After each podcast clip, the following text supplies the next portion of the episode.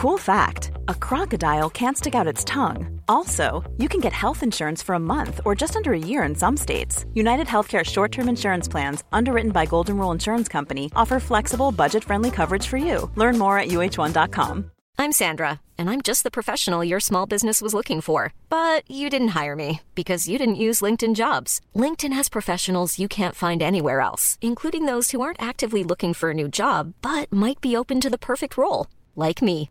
In a given month, over 70% of LinkedIn users don't visit other leading job sites. So if you're not looking on LinkedIn, you'll miss out on great candidates like Sandra. Start hiring professionals like a professional. Post your free job on linkedin.com/people today. Hey, I'm Ryan Reynolds. At Mint Mobile, we like to do the opposite of what Big Wireless does. They charge you a lot, we charge you a little. So naturally, when they announced they'd be raising their prices due to inflation, we decided to deflate our prices due to not hating you. That's right. We're cutting the price of Mint Unlimited from $30 a month to just $15 a month. Give it a try at mintmobile.com slash switch. $45 upfront for three months plus taxes and fees. Promo for new customers for limited time. Unlimited more than 40 gigabytes per month. Slows. Full terms at mintmobile.com.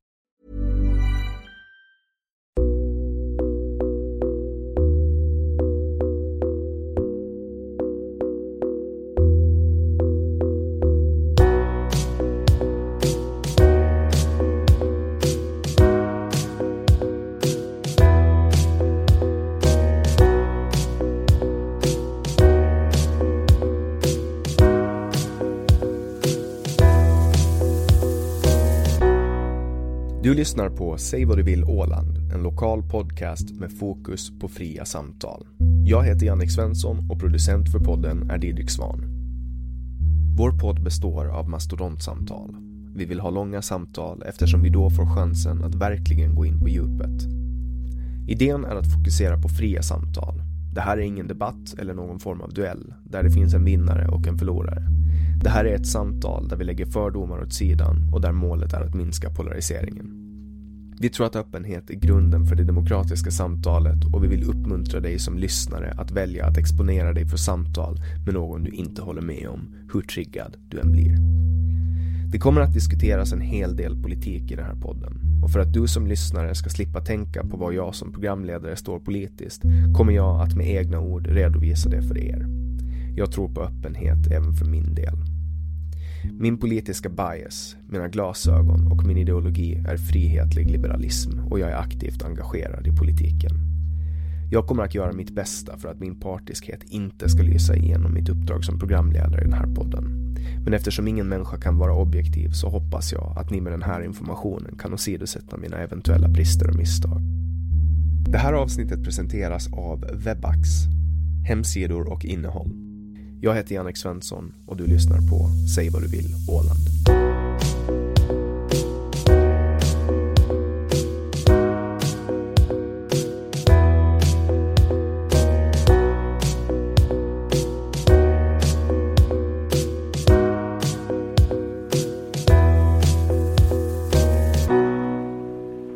Anna Björkroos är chefredaktör på Nya Åland. Hon jobbar tidigare som redaktionschef på tidningen.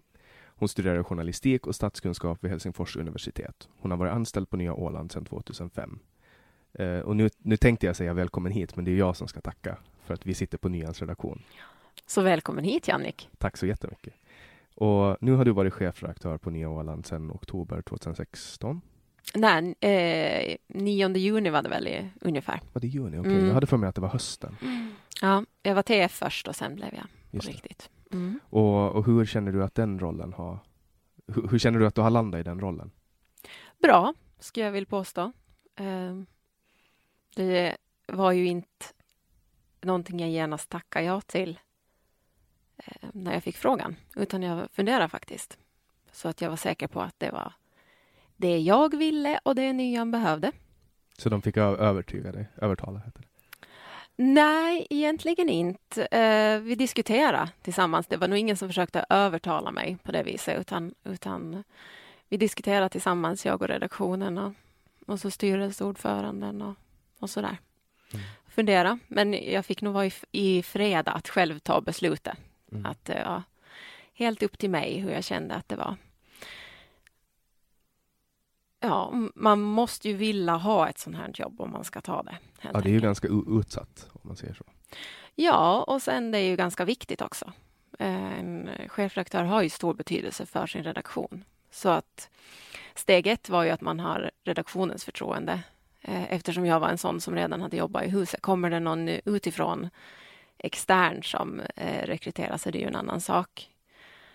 Eh, men eftersom jag redan hade jobbat i huset så var det ju viktigt att man har alla med sig. Och det kände jag ju verkligen att jag hade.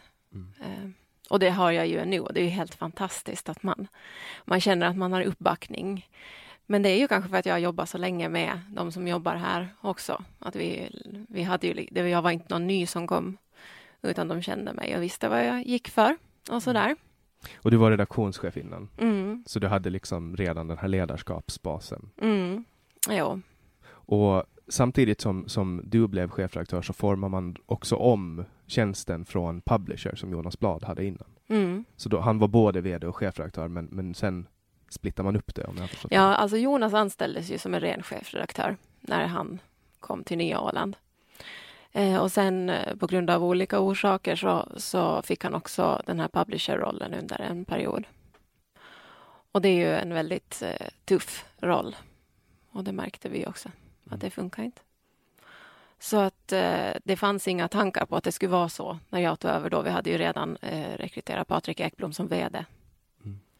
Så att eh, det var liksom en renodlad chefredaktörsroll och en renodlad VD som vi hade sen då från den hösten 2016 och så som vi har det nu också. Mm. Och sen du och Patrik tillträdde så har ni lyckats vända röda siffror till svarta mm. i, inom bolaget och det är första gången på ganska länge. Ja, det är det.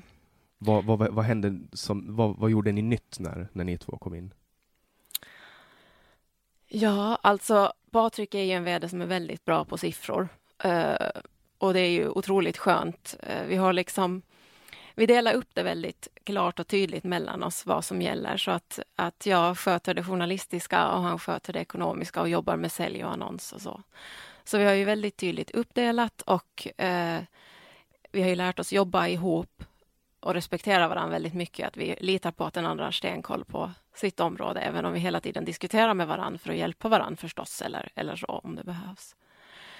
Men det var ju, vi fick verkligen som en nystart med det. Vi flyttade hit till våra vi säger våra nya lokaler fast vi har varit här nu mm.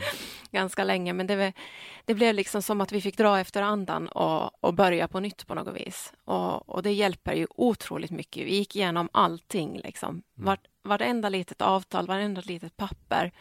Hur vi jobbade, vad vi gjorde, vem som gjorde vad. Eh, verkligen liksom försökte se på allt vi gjorde och vad, vad är det vi verkligen kan? Vad vill våra läsare ha? Vad vill våra annonsörer ha? Och så bara kraftsamlar vi på det viset, för då föds ju en väldigt stor energi i ett gäng som vet vart man ska och varför och är bra på det man gör. Så när man får liksom den där arbetsron och tryggheten i att okej, okay, det är hit vi ska. Nu är det liksom bara uppåt som gäller.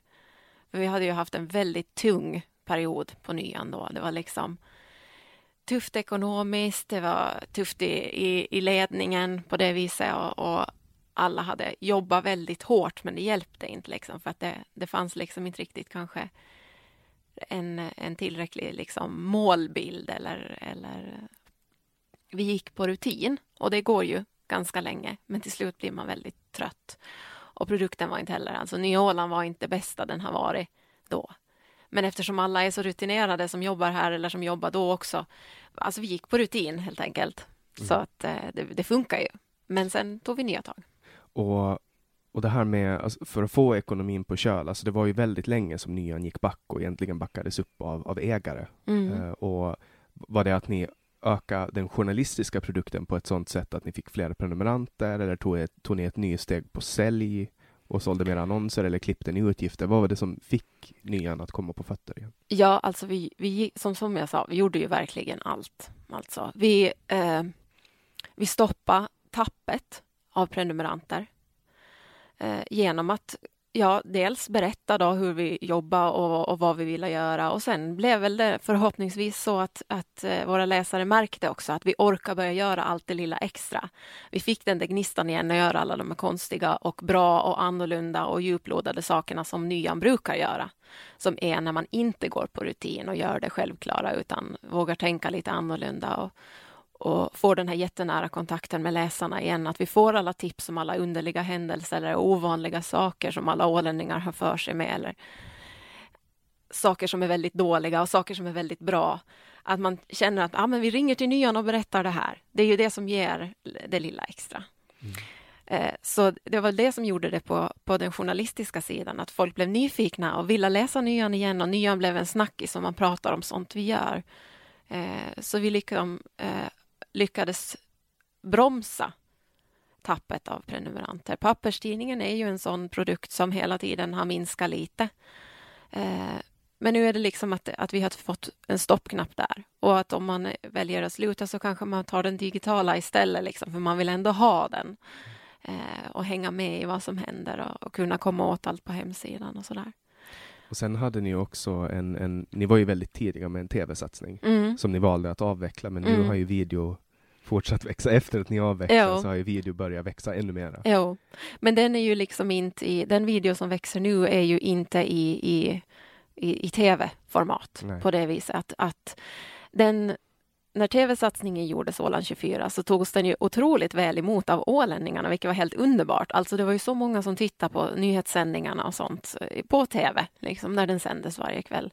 Men den tvn som vi producerar här var ju den, den stora tvn, om man så säger. Alltså det är väldigt dyr teknik, väldigt omfattande och väldigt så. Nu kan man ju göra snygga saker väldigt mycket eh, lättare. Alltså tekniken har ju ändrat otroligt på tio år. Liksom. Det, du har väl sett mina videos på Facebook? Ja, alltså nu kan man ju sända live var som helst med en mobiltelefon. Du behöver inte ha en buss och fyra människor. Så gör ju de stora tv-kanalerna förstås nu, men, men det var liksom, det var väl kanske precis i glappet mellan innan tekniken ändrade till att bli billigare, lätthanterad. Liksom. Så ja, det var verkligen en vild chansning, eller en vågad, eh, ett vågat projekt. Ni var lite för tidiga. Vi var lite för tidiga, ja. Det kanske mm. är dags att satsa på det igen då? Ja, vem vet? Vem vet? Man vet aldrig med det här stället. För jag kommer ihåg för, förra valet, då fanns ju fortfarande Åland 24. Mm, mm, det fanns det. Och, och, det är ju också ett sätt, alltså video funkar ju bäst på alla sätt, alltså annons i videoformat, mm. rapportering i videoformat. Det är ju det som är det mest naturliga för människan att, att ta in. Och det var ju jätte roligt att, ha, att kunna ordna egna politiska debatter till exempel och så och sända. Det var ju liksom ett, ett sätt att verkligen kunna visa de som ska välja och även alla tittare förstås hur se med egna ögon helt enkelt hur vad de olika eh, kandidaterna ville lyfta fram och på vilket sätt och exakt ord för ord hur de formulerar sig och allt sånt. Mm. Kommer ni att, att göra någon tv-debatt? Ja. I år kommer vi inte att göra en tv-debatt. Nej, vi har en massa andra spännande valprojekt istället som vi har valt att fokusera på den här gången. Mm. Nu har vi nya grejer. Kommer, kommer vi att få eh, sällskap i poddbranschen? Nej, vi gör inga poddar detta år. Vi har gjort många poddar genom åren. Vi, för länge sedan, innan alla andra började göra poddar, så gjorde vi poddar och hade poddar på, på vår hemsida. Jonas Wilén och Fred Forsell bland annat har gjort poddar på nyan.ax. Vi hade för många somrar sedan hade vi ju vår sommarpodd som vi gjorde varje vecka och snackade vad som hade hänt och sånt. Så vi har gjort, det är bara exempel på vilka poddar vi har gjort. Men, men nu, nej, nu eh, väljer vi att fokusera på, på eh, klassiska tidningssaker istället och sen vår valkompass. Mm. Just det, så ni gör också en valkompass? Mm. För, gör ni på parti eller på kandidatnivå? Kandidatnivå. Mm. För det gör ju Ålands Radio också. Mm. Men vi har kommunalvalsinriktning på vår. Jag vet inte vad de har för sin lagting antar jag? Eller? Ja, jag har fått, fått ett mejl om, om mm. lagting. Mm. Kompass. Och nu, det, sån teknik har ju också blivit lättare nu, sådana system. Mm. Uh, så det är spännande och man ser ju verkligen för varje val hur saker och ting går framåt och speciellt med det som förvånar mig mest är att de här gamla medierna kommer tillbaks. Alltså radio som är från början på 1900-talet eh, och sen kommer tv som är liksom 50-talet som, som kommer tillbaks. Alltså allting, det är som att allting spelas om på nytt. Ja, och sen är det väl man, när det kommer ny teknik och det kommer nya grejer så vill man ju prova det. Mm. Men sen visar det sig att det nya kanske inte alltid är det bästa. Så att man får gå tillbaks till grunden igen och se liksom. För mig är det egentligen kanske inte någon... eh, Det viktiga kanske inte vilken form man gör saker. Utan jag är ju en nyhetsjournalist. Eh, det är liksom min bakgrund och det jag liksom har som fokus. Och, och vi vet ju liksom vårt uppdrag för, för våra läsare, liksom, att i vilken form vi sen väljer att hitta den informationen och, och hjälpa dem som i, nu inför valet då, hitta sin kandidat. Så då är det ju bara bra att man har olika eh, sätt att göra det så att, så att alla eh, som vill delta i valet har, har möjlighet att hitta många olika sätt att, att ta till sig till vad våra politiker vill jobba för och så. Och din historia i nian är, sträcker sig ända långt, långt bak Mm. i, din, i ditt liv. Mhm. Du var fyra månader gammal när din pappa blev styrelsens ordförande Mm. i nybildade Nya Åland. Mm. Och det var ju tillsammans med min farfar Mm. som blev sparkad från Ålandstidningen och startade Nya Åland. Mm. Kommer du ihåg Nyans första år från din barndom? Nej, gud, alltså jag är ju född 1981. Jag är ju lika gammal som Nyan då, så det är ju alltid lätt för mig att komma ihåg hur gammal Nyan är. Eh, pappa var ju styrelseordförande i det andelslaget, Ja. Åländsk Rapport då, ja, som de grundade. Så jag kommer inte ihåg Nyans första år förstås, eftersom jag själv var ett. Men jag minns ju Nya Åland från min uppväxt. Eftersom pappa var så engagerad i tidningens eh, fortlevnad hela tiden. Så att jag, jag minns alla funderingar han har haft vid köksbordet om och alla olika kriser som har måste lösas och tryckerisaker och, och aktieemissioner och sådana saker han har funderat kring. Och, och sen också, han är ju en, eh, han är också journalist i grunden. Han har gått samma utbildning som mig, men 30 år före. Ja. Exakt visade sig. När jag tog examen så var det hans 30-årsjubileum eh, från det att han tog examen. Så han är ju också, han har koll på den här branschen så att eh, man får nog både ris och ros om man far hem och äter middag. Jag började jobba på Ålandstidningen om det var 35 år efter att farfar blev sparkad, eller var 40 Mhm. år. Det var, det var någon, det var någon sån jämn siffra. Just det. Vad sa Hasse Svensson om att du började jobba där då? Han, eh, jag fick ju honom att börja skriva krönikor Mhm. för, för Mm. Ålandstidningen. Okej. Så då slutade han ju skriva krönikor för Nyan ett tag Ja, och började precis. skriva för Ålandstidningen. just det. Men sen hoppade han tillbaka, så det tyckte han var roligt. Det var, det var en grej han ville göra förrän, Ja, det förstår jag. förrän hans karriär slutade, för att Mm. det hade gått så pass länge. Cirkeln var sluten på något vis. Att han, Typ Mm. så. Och han fick skriva. Ja. Det är ju liksom också en, en sån här, kanske en sån här försonings... Ja, och det var ju det var Niklas Lampi som, som faktiskt föreslog det till mig att kan inte du kolla med Hasse om han, om Mm. han vill skriva en krönika? Så där. Och det gjorde han. Jag tror han skrev om självstyrelsen eller om parlamentarismens införande eller. Mm. Han brukar ju Mm. skriva mycket sådana grejer. Mm. Men det, jag har känslan av att det är ganska många som har, alltså att journalistik är någonting som går i arv. Att det är mer som en livsstil än, än ett jobb. Känner du också det? Ja, kan hända. Kan hända. Alltså, eh, min pappa har ju inte jobbat som journalist sen han var riktigt, riktigt ung. Att eh, han jobbade jobbar ju då på, på tidningen Åland någon sommar och så där precis då. I. Men sen har ju han jobbat med helt andra saker. Så för mig hade ju aldrig varit, det var aldrig ett självklart val för mig att jag skulle bli journalist. Det var liksom ingenting jag drömde om. Anna, sex år, satt på kammaren och, och skrev. För jag är inte en, en eh, sån skrivande typ. Vissa journalister är ju sådana som eh, hamnar in på den banan för att de har en passion för eh, bild eller för att skriva eller eh, eh, tycker det är fantastiskt att jobba med olika klippverktyg eller, eller sådana saker. Utan, utan jag, är bara, jag är bara intresserad av, det, av, av vad som händer, av skeenden, av att berätta. Eh, så att språk är ett verktyg för mig. Jag, jag har inte problem att skriva snabbt. Och har väl en viss känsla för språk, men det är inte för att jag brinner för att skriva som jag hamnar in på det här och inte heller för att min pappa har jobbat eller liksom Det är för att du vill vara mitt i händelsen. Ja, kanske typ. mer det. Nyfiken och, och, och så. Och gillar att ta reda på. Mm. För det blir ju lite av ett beroende att vara inne i händelsernas centrum, att Mm. hela tiden vara uppdaterad, att hela tiden jaga en nyhet. Att ha koll Ja. på vad som händer. Mm. Jag kände ju när jag, när jag flyttade till Sverige och när jag liksom inte var kvar på Åland och när jag inte hade någonting med Åland att göra så fick jag någon form av ångest för att jag inte var jour på vad som hände och hade koll på folk. Just det. Mm. Eh, och nu, nu har ju det börjat sätta sig igen nu när jag bor här, men det är någonting som liksom byggs in. Men jag kan ju liksom inte, jag har jättesvårt att bo på Åland utan att på något sätt, jag får inte jobba med journalistik längre i och med att jag är politiskt stämplad. Mm. Och därför måste jag ju dra igång det här projektet. Det. För att på något sätt så vill jag berätta, berätta historier. Mm. Liksom. Hur gjorde du det valet då? Varför valde du att ställa upp i val? Alltså det har egentligen, jag har alltid vetat det. Alltså, eh, jag tror att det kanske har att göra med att folk har eh, implementerat det i mina tankar sedan jag var liten. När jag var fem, sex år gammal och satt vid vuxenbordet och folk sa ah, du är så bra på att prata, du ska nog bli politiker. Mhm. Det har liksom varit ett stående skämt. Okej. Men sen när jag var 15, 14 eller 15 så bestämde jag mig för att, att jag ska in i lagtinget. Så jag har alltid liksom haft sikte på, på lagtinget och sen riksdagen. Så det, det har liksom, och då var ju journalistiken en ganska naturlig sväng in. Mm. Och sen, sen är det ju också farfar då som, han satt ju en period i lagtinget. Mm. Och, och jag var med och, det här är ju typ mitt femte val som är med och kampanjar. Jag var med och kampanjade med honom Ja, 2003 när jag var jätteliten. herregud. Ja. ja, min pappa satt jag i lagtinget. Vilka år satt han? Oj.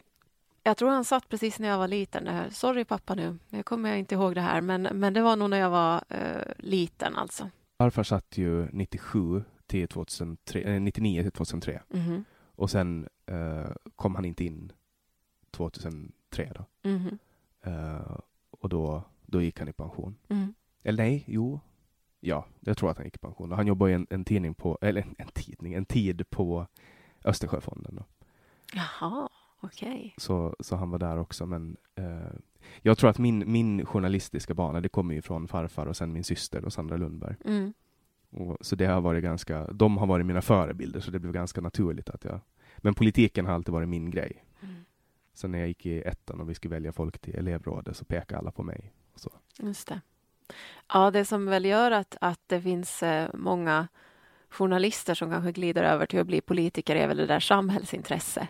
Och då är det kanske svårt att hitta ett jobb som annars eh, ger en möjlighet att leva ut sitt samhällsintresse så pass mycket eh, som journalistiken gör. Alltså där har man ju verkligen eh, möjlighet att ta reda på allt och göra allt och eh, ställa alla frågor i, sitt, i sin yrkesverksamma roll. Och det är, kanske inte så många förunnat. Ja, och sen står man alltid till svars för folket, liksom, för Mm. läsarna. Mm. Eh, man har ju alltid en uppgift, som, Mm. både som journalist och politiker har man ju liksom en uppgift gentemot människor. Man är ju alltid i någons tjänst. Eh, men sen, sen tror jag också att, att ehm, man blir, jag blev i alla fall frustrerad av den här ständiga objektiviteten jag behövde dras med. För jag tyckte ju saker.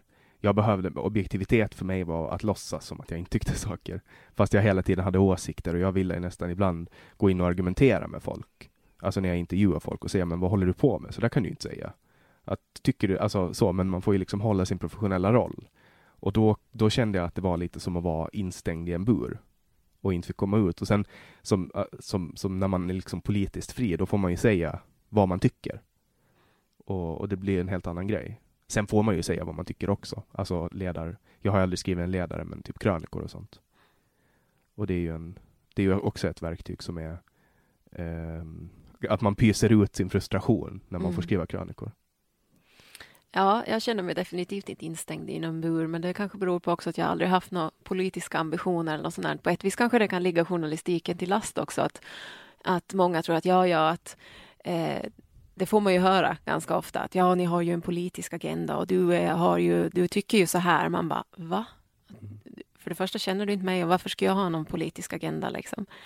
Eh, att man ser kanske för att det finns exempel på journalister som har blivit politiker. Det finns ju liksom i både Harry Jansson och Nina Fällman blev ju liksom direkt efter sin karriär som eh, journalister. Jörgen Pettersson. Jörgen Pettersson, nu Ulf Wehrman som ju då han går i pension emellan. Ja.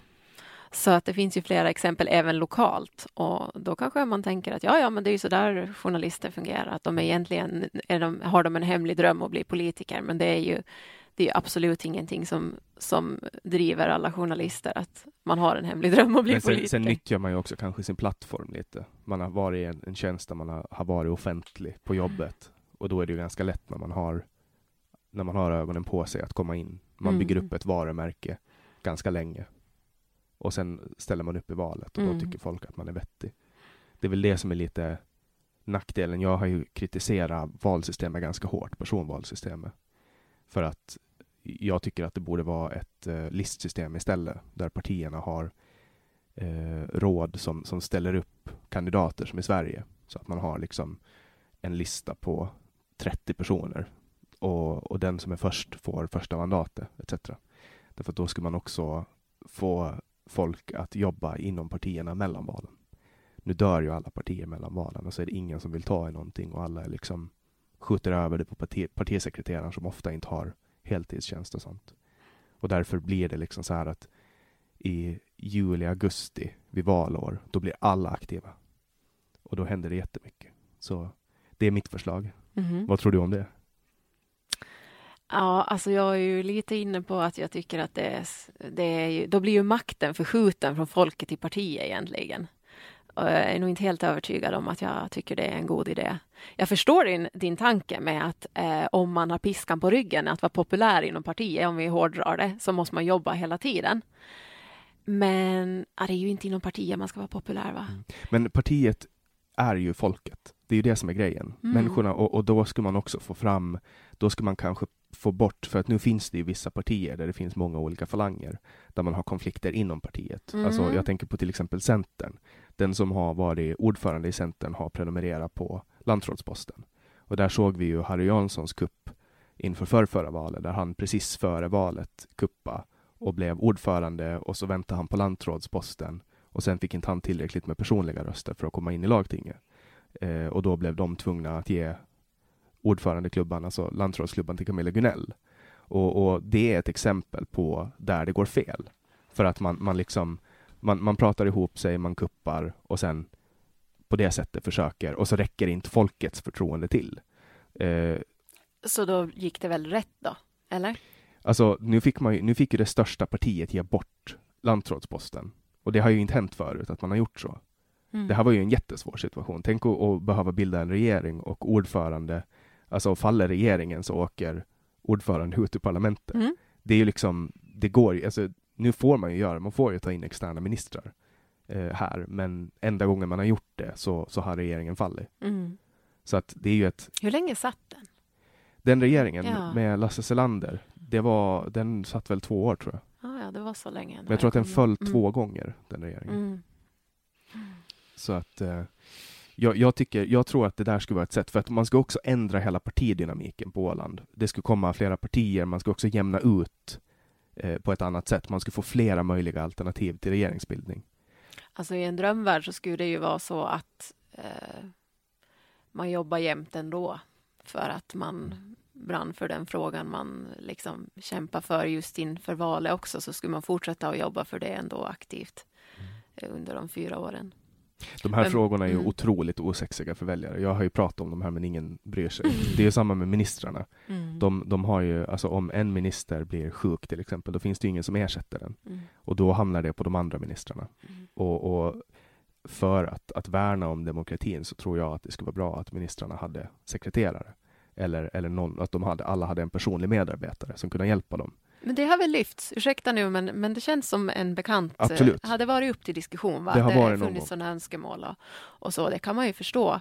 Ehm, ministrarna här är ju också väldigt sådär tillgängliga, så det kunde säkert vara en, en eh, god idé att ha någon att bolla med eller någon som tar emot alla samtal från alla.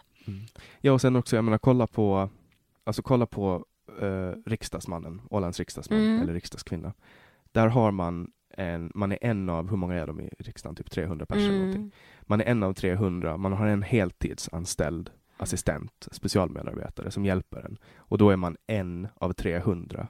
Här är man en av sju som ska liksom ha det högsta ansvaret över Åland. Man ska fördela 300 miljoner på, delat på sju då. Och så, och så sitter man ändå ensam. Alltså alla som känner en minister vet att de sitter där till typ klockan sju på kvällen varje dag. Och, och folk är bara arga på dem. Jo. Ja. Men hur, hur tycker du att, att den här valrörelsen har dragit igång? För jag ser ju ganska mycket som är unikt med den här. Ser du också det? Jag tycker ju att det är kanske nu den börjar dra igång. Det har varit väldigt segt. Upplever du inga du det så? Ja, det tycker jag. Men det har ju också att göra med att folk inte vill ställa upp. Ja, Ehm, så kan det vara. Alltså folk vill inte ställa upp i det här klimatet. Alltså Mm. vem, vem vill gå och ställa sig på en grill liksom och veta att man ska bränna sig? Det, jag tror inte att få- det, det, det krävs mycket mod för att göra det. Mm. Ja, du såg väl, vår, vad var det, bara några dagar sedan vi hade just den nyheten när vi hade Ja. pratat med alla, alla partier och också ute i kommunerna att det är just en, en väldigt utmanande situation just nu att, att hitta kandidater och hitta starka kandidater och, och kandidater som verkligen är redo att ta det ansvaret då om man blir invald. Det är ju en sak att sätta sitt namn på den där listan.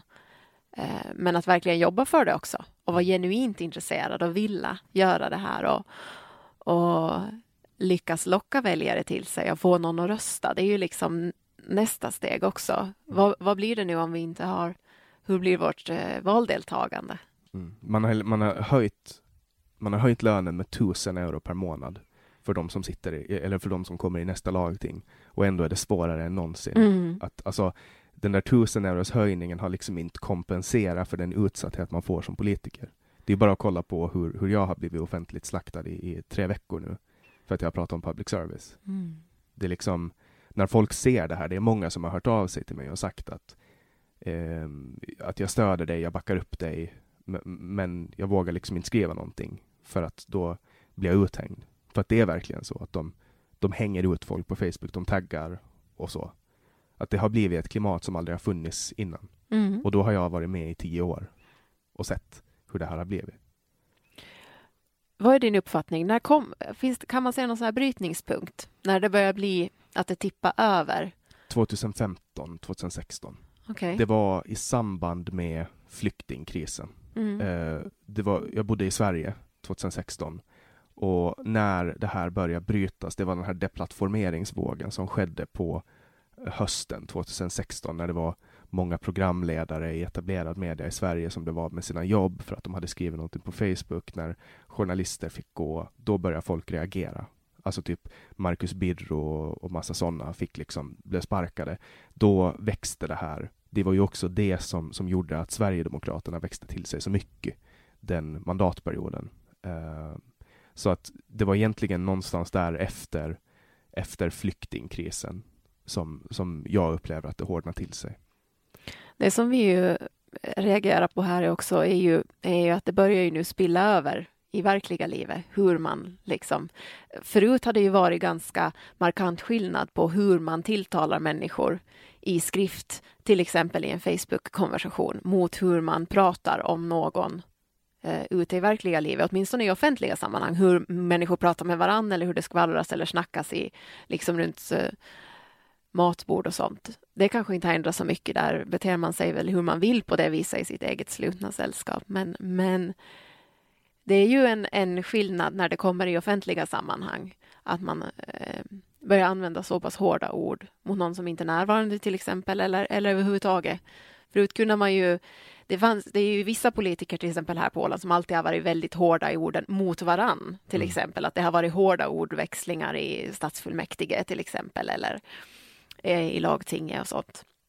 Men nu har det varit mellan två personer som båda är närvarande och eh, hårdhudade och, och sådär. Och, sen Och de har man, ändå kunnat dricka kaffe Ja, sen har de gått ut och kunnat ta, liksom, ta en kopp kaffe efteråt eller så. där. Det har varit väldigt stor skillnad på person och roll på det viset. Och det är ju ganska utmanande när, när man är just i en politikerroll, för en, en politikerroll måste ju vara också en del av ens person. Som journalist så har man ju en ganska tydlig roll, alltså det är allt man gör i sitt jobb så gör man ju i sin roll som journalist. Men hur är det när man är politiker? Hur tänker du kring det då? Alltså, jag blir ju... Folk, jag har ju en, en politisk agenda och folk går på mig personligen för den. Mm. Och där var det, det, där kunde jag känna skillnaden på journalistrollen, därför att jag har ju fått personliga påhopp. Jag, har ju, jag fick ju stryk en gång på krogen för, för att jag hade gjort en, en grej då, en nyhetsgrej. Och eh, då var det liksom mycket lättare att, att liksom koppla till min journalistroll. Den här politikerrollen, den är mycket mera, eh, alltså folk blir arga på mig som, som person. Mm. Och, och det är väl det som är skillnaden mellan jag har, jag har ju ett privatliv och sen har jag ett politikerliv men jag får liksom ta ut mitt privatliv i det offentliga. Det har ju pågått de senaste tre veckorna. Du nämnde det där med att man pratar om folk som inte är närvarande. Mm. Det har ju aldrig hänt i, i lagtingets historia, i landstingets historia, att man har pratat om, om en, en icke-offentlig person eh, i plenum, där, där talmannen har behövt avbryta, som det hände för några veckor sedan, när, Mm.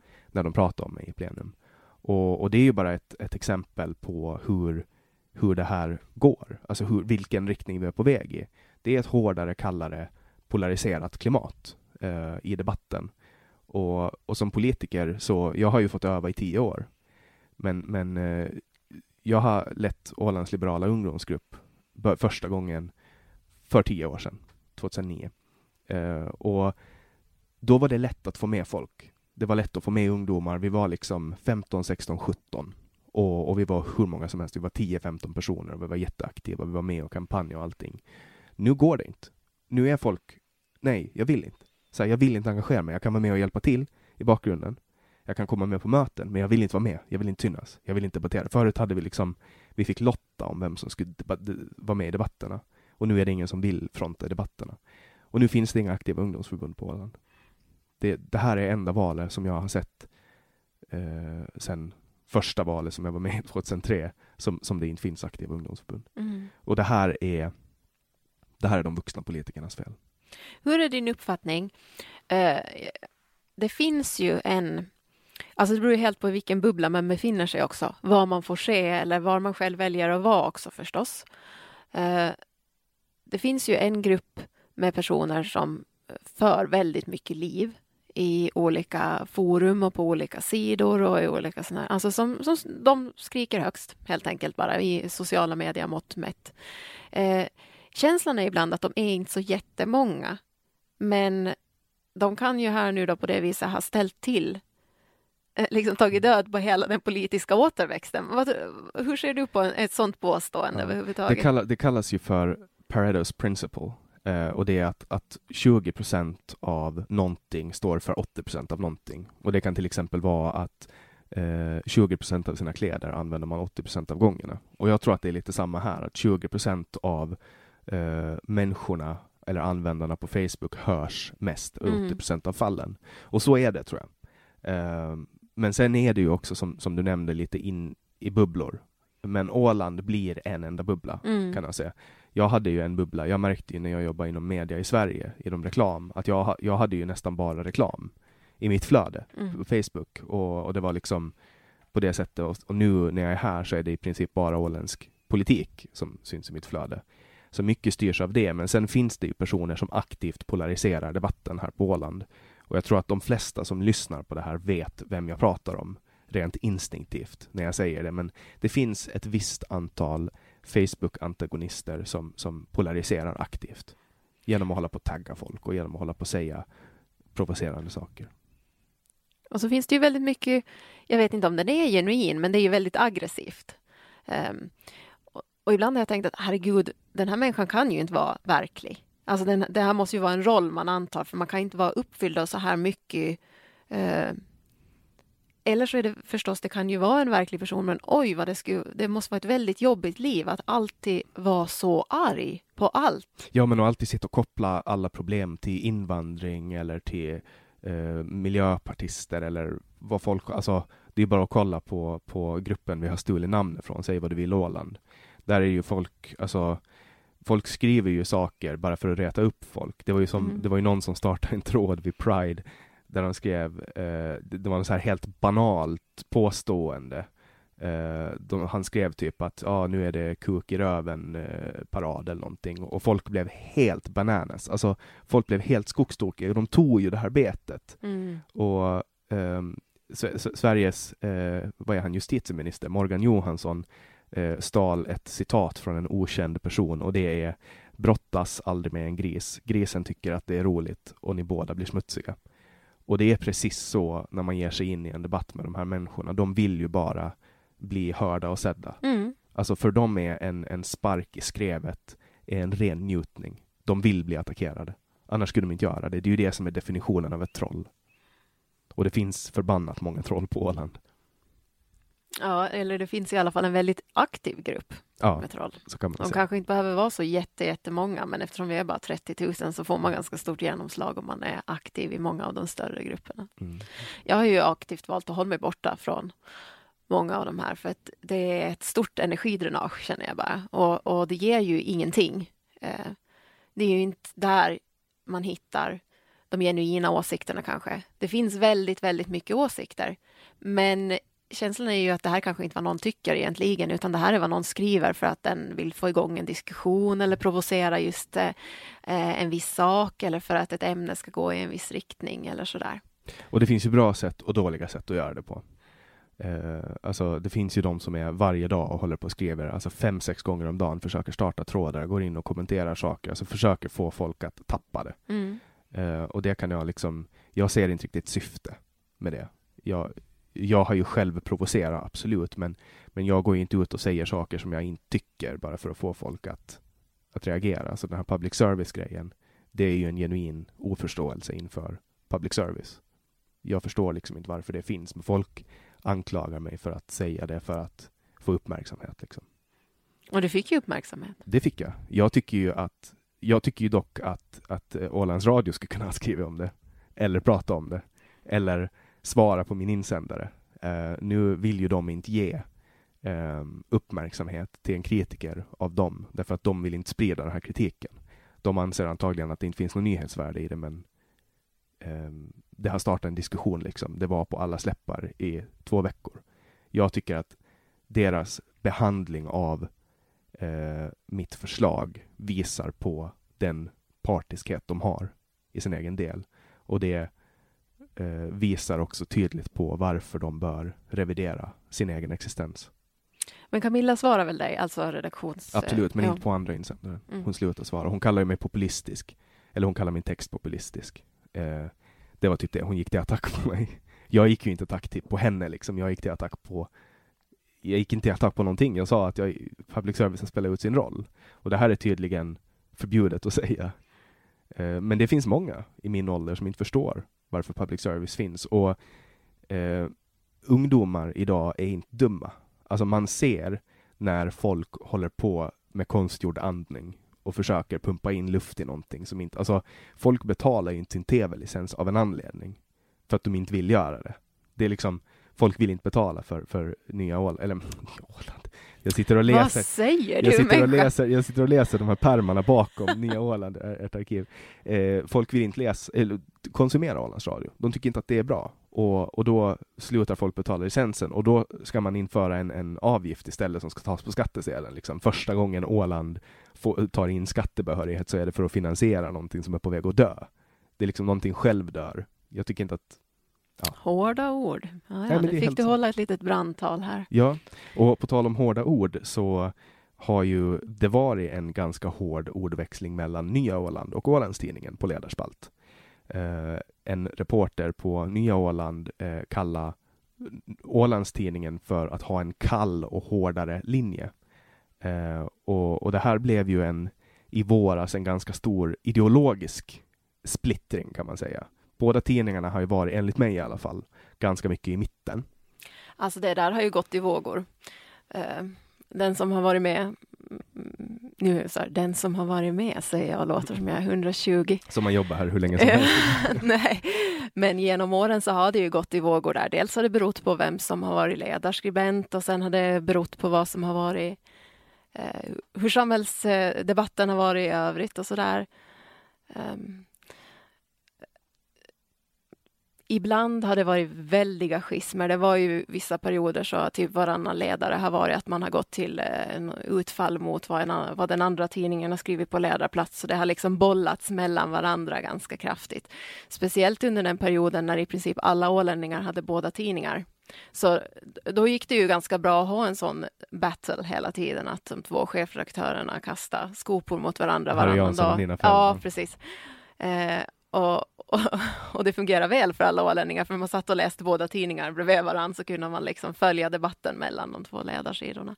Och det har sen varit genom åren lite andra gånger också, liksom att, att eh, eh, det har funnits en orsak till att kommentera den andra, den andra tidningens eh, ledare. Annika Lindström gjorde liknande ibland nu och då när hon jobbade som vår opinionsredaktör, som när det var diskussioner om lapp och same och sånt där, så kändes det tvunget att, att kanske komma med, med vår ståndpunkt i, i den frågan. Och, ja, det var liknande saker till och från. Så när det finns någonting att kommentera så kommenterar man.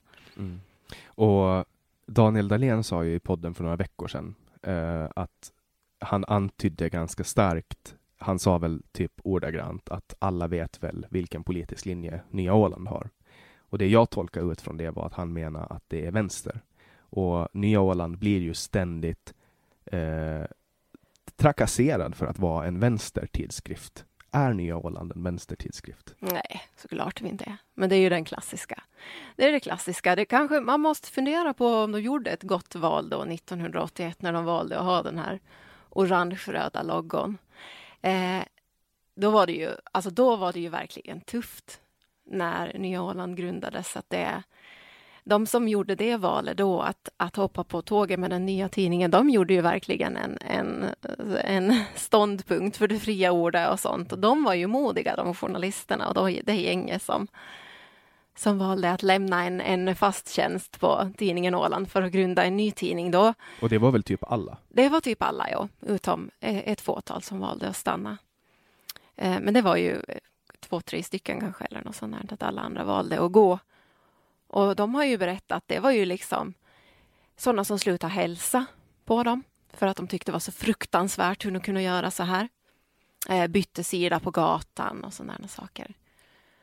Men det är alltså redan då, 1980, den här tidningens linje, då var det ju möte på Berghyddan när man bestämde vad Nya Åland skulle stå för. Stå för. Och där står det ju tydligt och klart att det är, man ska vara obunden till alla företag, enskilda personer, politiska partier och så vidare. Så det är liksom klart och tydligt från första stund. Och ändå envist hänger det, hänger det kvar påståenden om att ja, det vet man ju, sån här Eh, ja, vad, vad var det senast nu då? Något i stil med vänsterfeminist, skitkvinno, ja allt sådär, allt fullt man kunde hitta på då enligt sig själv. Buntar man ihop och kallar oss. Mm. för, för sen har ju Nyan ett, ett eh, förhållande med en storägare som har gått in och räddat Nyan ekonomiskt flera gånger. Mm. Eh, och ser du det som ett problem att, att det kan liksom spilla över just på den här ägarinflytande anklagelsen? Nej, alltså jag, Nya du menar Anders Wiklöf antar jag. Eh, alltså Nya Åland har ju Anders Wiklöf att tacka för att vi finns idag eftersom det var då Wiklöf Holding och Konstsamfundet som gick in och, och, tog över, eller köpte då, från Anders Lagerdahl i början av 2000-talet och egentligen då gick in med resurser för att vi skulle kunna fortsätta finnas som tidning. Och sen dess också när det har varit eh, eh, en gång till, tror jag, någon sån här justering att eh, Anders Wiklöf tog över Konstsamfundets eh, andelar och allt sånt där. Så nu äger ju han ju över 70 procent av aktierna i Nya Åland. Men han är ju också storägare i den andra tidningen, så det är väl jämnt på det viset. Då. Men det finns ju hans intresse i att, att det finns en konkurrens på annonsmarknaden förstås. Mm. Eh, vilket också var hela grunden till att Nya Åland bildades var ju för att eh, det ska finnas en, en andra röst, det ska finnas en konkurrens på annonsmarknaden och eh, att det inte ska finnas någon som hade mandat på den offentliga debatten och sådär. Läser du igenom alla ledare? Det gör jag inte. Inte? Nej. Trots att du är ansvarig utgivare? Mm. Så till exempel om, om man tar då Mikael Hancocks ledare som, som jag pratade med Daniel Dahlén om. Där, där, där sa ju han, och nu har ju Mikael Hancock pratat om det här i podden också, han har varit med här. Eh, men han, han sa att Ålandstidningen har tagit en kall, lite hårdare linje. Eh, och sen pratar han om att Nya Åland, um, nu kommer jag inte ihåg exakt ordagrant så jag ska inte uttala mig, men han avslutar med ordet men med ett hjärta. Alltså han menar liksom om, han pratar om de här mjuka värdena. Och jag såg en ganska tydlig diversifiering, alltså att man tog ett steg ifrån Ålandstidningen och, och också knuffa ut. Alltså, jag tror att det här var efter Kai Grissners. Det var eh, efter Kai Grissners ledare. Och så det ja. var ju en gästskribent också. Ja. Man måste ju ta ett, göra ett ställningstagande när man skriver en ledare och då vet man ju Alltså, Okej, okay, nu, nu hör jag ju själv när jag pratar att då är det ju mer transparent att veta var journalisten i fråga står. Det är ju den klassiska uppdelningen är ju att, att eh, man ska undvika att skriva åsiktsjournalistik om man är eh, nyhetsreporter till exempel. och tidigare var det ju så även här att det var typ eh, chefredaktören som skrev alla ledare. Vi hade också tidigare en, en opinionsredaktör och sånt eh, det är ju, vi kör ju med öppna kort alltså och många av ledarna som är i Nya Åland så är ju inte politiska ställningstaganden på det viset utan man argumenterar kring olika frågor som man har stor kunskap om för att man är väldigt insatt i det ämne eftersom man har jobbat med att rapportera om det.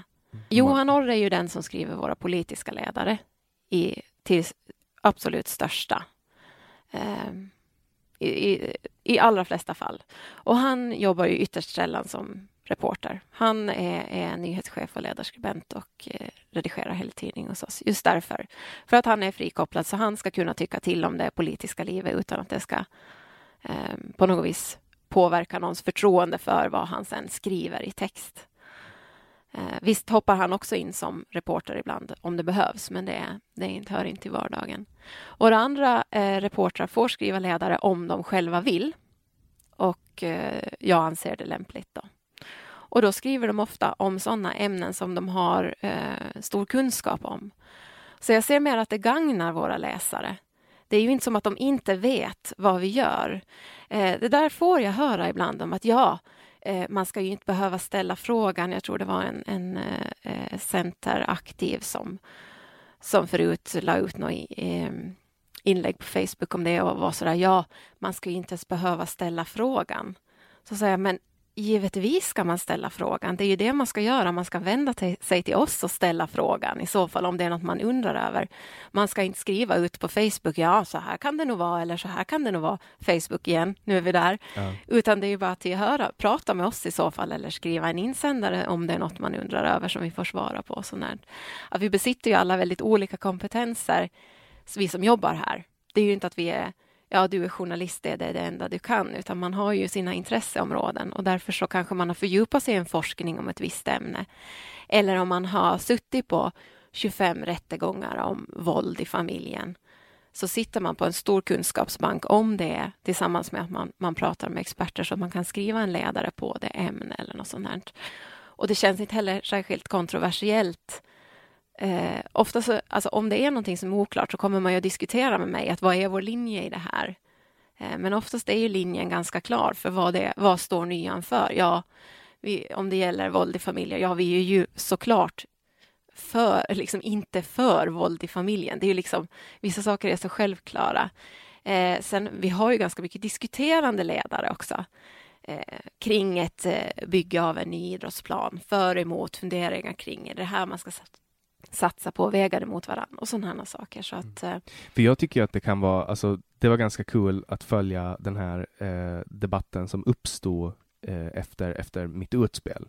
Då kom det samma dag en ledare från Johan Orre om mitt utspel och från Jonas Blad. Mm. Och om man är lite ideologiskt intresserad så var det ganska lätt att se var skiljelinjerna gick. Allting, det var samma ämne, men de tryckte på helt olika saker. Okay. Och, och, det tycker jag är ganska intressant, för att då talar ju det för, för sig själv, dels. Um, men, men sen en, en annan sak som har just med, med åsikter att göra. Hur ser du det på politiska, eller reportrar som går in i politiska debatter på Facebook? Representerar man då sig själv privat eller representerar man tidningen? Man representerar sig själv privat. Men man måste ju vara medveten om att folk kommer att koppla en till tidningen. Mm. Så är det ju. Och det måste man ju ha med sig. Att man, även fast man själv känner att man är i sin journalistroll när man är på jobbet och sen är man, jag är Anna när jag är hemma ungefär, så, där, så är jag alltid medveten om att, att eh, folk kopplar mig till Nya Åland. Att det, om det är någonting jag säger så, är det vad, liksom, så drar man den parallellen till Nya Åland. Jaha, men hon eller han som jobbar på Nyan, ja, ja, då är det så här eller så här. Och folk har ju väldigt mycket tankar och åsikter och tror en massa saker eftersom man inte frågar utan Folk vill ju gärna koppla Nya Åland till att vara en socialisttidning på samma sätt som folk vill koppla Ålandstidningen att vara en nyliberal tidning. Mm. De har ju blivit anklagade för att vara en nyliberal tidning. Och, och tror du att det här kan ha att göra med, du nämnde det tidigare, men tror du det kan ha att göra med färgerna? Att folk, för att folk säger ju Nya Åland är en röd tidning och då ljuger man ju inte för att Nya Mm. Åland har en Ja, röd alltså logga. jag, jag, jag, tänk, jag har faktiskt tänkt på det, för jag frågade de här som satt i den här gruppen när de utformade loggon då, 81, att, ja, att, hur tänkte ni med den röda färgen då? Vad fanns det för tanke där? Eh, de påstår nu i alla fall att det var bara för att rött är en signalfärg Mm. som man ville synas jättemycket, så man tog den absolut starkaste färgen som fanns och det är rött. Och då, då fanns det ju ingen färg i tidningen i övrigt, utan den en, det fanns ju inga färgsidor eller färgbilder eller någonting, utan det enda som hade någon färg var loggon och den skulle synas ordentligt. Så då tog man den starkaste färgen man kunde få i tryck och det var rött. Och Ålandstidningen var blå då va? Mm. Mm. Mm. Och det är ju röd, det är ju motsatsen till blå eh, Mm. klassiskt. Mm, Det är ju rött mm. och blå. Man ville liksom sticka ut så mycket Mm. och särskilja sig så mycket man bara kunde. Så man hade ju också en helt annan form. Den var ju liksom rundad fyrkant uppe i ena hörnet med en svärta och så stod det läsarägda Nya Åland. Den såg ju härlig ut på det viset. Och så var den större också va? Ja, den var liksom mer fyrkantig. Uppe Men, men formatet var större. För när jag På började, tidningen, ja. ja. Mm, För när jag mm, började jobba på, på Ålandstidningen, då var tidningarna olika storlekar. Mm. Ja. Nian var liksom större. Mm. Berliner heter väl det formatet som Nya Åland var i ganska länge. Då. Så länge vi hade eget tryckeri, Konsaprint, så trycktes det på den. Men sen slog man ihop tryckerierna då. Mm. När, när Konsaprint avvecklades då, så då eh, började tidningarna tryckas i samma format då, eftersom de trycks på samma tryckeri. Så då Mm. blev Nyan också tabloidformat. Och det är ju ett, det är ju ett, väldigt bra exempel på hur man kan samarbeta. Liksom. Man, Mm. man trycker sin produkt på samma tryckeri, man använder samma distribution och så. Eh, och jag vill ju ändå komma tillbaks lite till, till dig. Nu har vi ju pratat ganska mycket brett och jag vill ju att samtalen ska vara så här. Men du studerar journalistik eh, på i, Helsingfors universitet. Mm. Visste du från början att du skulle bli journalist eller, eller var det bara någonting du hackade in på? Nej, jag visste inte att jag skulle bli journalist. Som jag sa förut så var det inte alls självklart för mig. Eh, Efter att jag hade gått yrkesskolan så eh, Vilken linje? socio, den här sociokantlinjen. Ja, okej. mm, svenska, vad, vad heter det för? Åh gud, det var så invecklat namn så jag kommer inte ens ihåg det. Samhälleliga och sociala linjer. ja, sektorn hette det till. Samhälleliga och sociala, Sociala sektorn. sektorn, ja, ja, jag, jag gick ju där ett år. Ja, ja, ser Det du. kallades ju för klippa och klistra. Ja, jo, herregud. Men det var alltså det var en väldigt bra studieförberedande eh, utbildning för om man ska gå högskola eller universitet efteråt. Så man lär sig mycket studieteknik och hur det är att skriva, skriva uppsatser och allt sånt här. Så att eh, plus att man får yrkeskompetens så det är ju himla bra för en. De har En tagit bort den nu, den linjen. Äsch, De har gjort om den till en barnlinje istället. Barnpedagogik heter den. okej. Ja, det är väl förstås vad branschen efterfrågar, måste man anpassa sig. Men där gick jag och sen efter det gick jag hotell och restaurang i ett år och läste hotell och konferensteknik och lärde mig massor om servicebransch och turism och matlagning och vin och sånt här. Och då satt jag där eh, nere i hotell och restaurangskolans datasal som man hade på den tiden. Vet jag inte ens om finns i skolor längre, men Det finns datasalar. Jag har ju börjat studera på äldre dagar. Ja. Jag tog ett studieuppehåll och det finns massa datasalar Ja, kvar i gymnasierna. Ja, ja, jag satt i en sån i alla fall och tänkte herregud vad ska jag göra med mitt liv efter att jag har gått ut här. Så på Högskoleverket i Sverige så finns det en lista på alla yrken från A till Ö som man kan utbilda sig till i Sverige. Så jag satt med och tryckte mig igenom listan. Eh, Jag minns det än idag hur jag satt med den där piltangenten och tryckte mig ner och när jag kom till J så fanns det både jurist och journalist. Och tänkte herregud, det här ska jag kunna bli. Något av det här ska jag kunna bli. Så jag eh, sökte till juristutbildningar och jag sökte till journalistutbildningar. Och eh, då sökte jag till den här svenskspråkiga journalistikutbildningen i Helsingfors.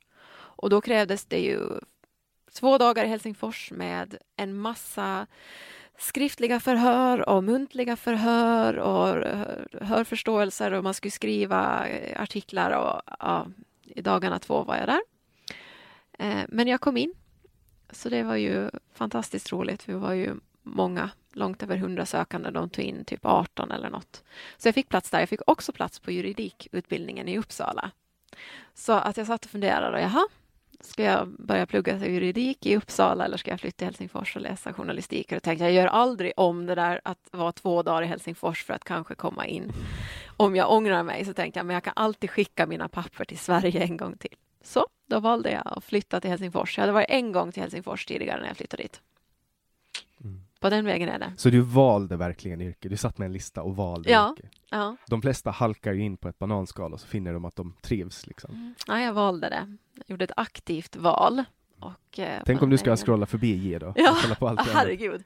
Tänk vad, jag ska, vad ska jag blivit då? Vem vet? Ja, men typ så här uh, åkeriansvarig. Om Ja. du ska komma ända ner till, till Mm. Å så skulle jag Mm. liksom suttit som chef på Transmar eller någonting. Ja. Eller ö, så här, överstyrman kanske Ja. mm. ja, det skulle kunna ha blivit vad som helst. ja, min morfar var kapten så man vet aldrig. Ja. Mm. Var, var jobbar han då?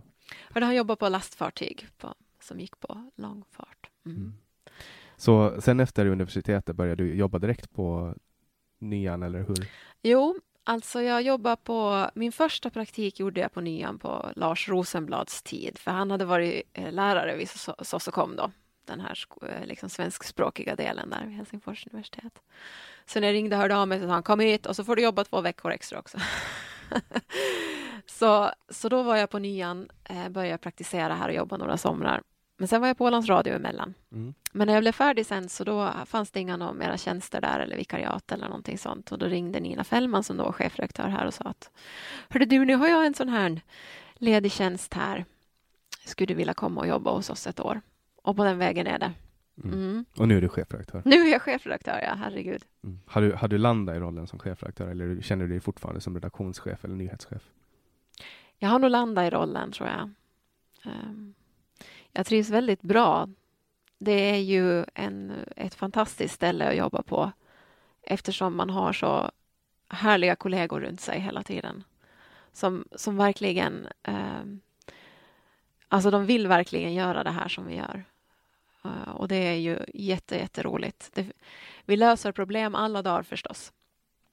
Man hinner ju aldrig göra allt man vill göra.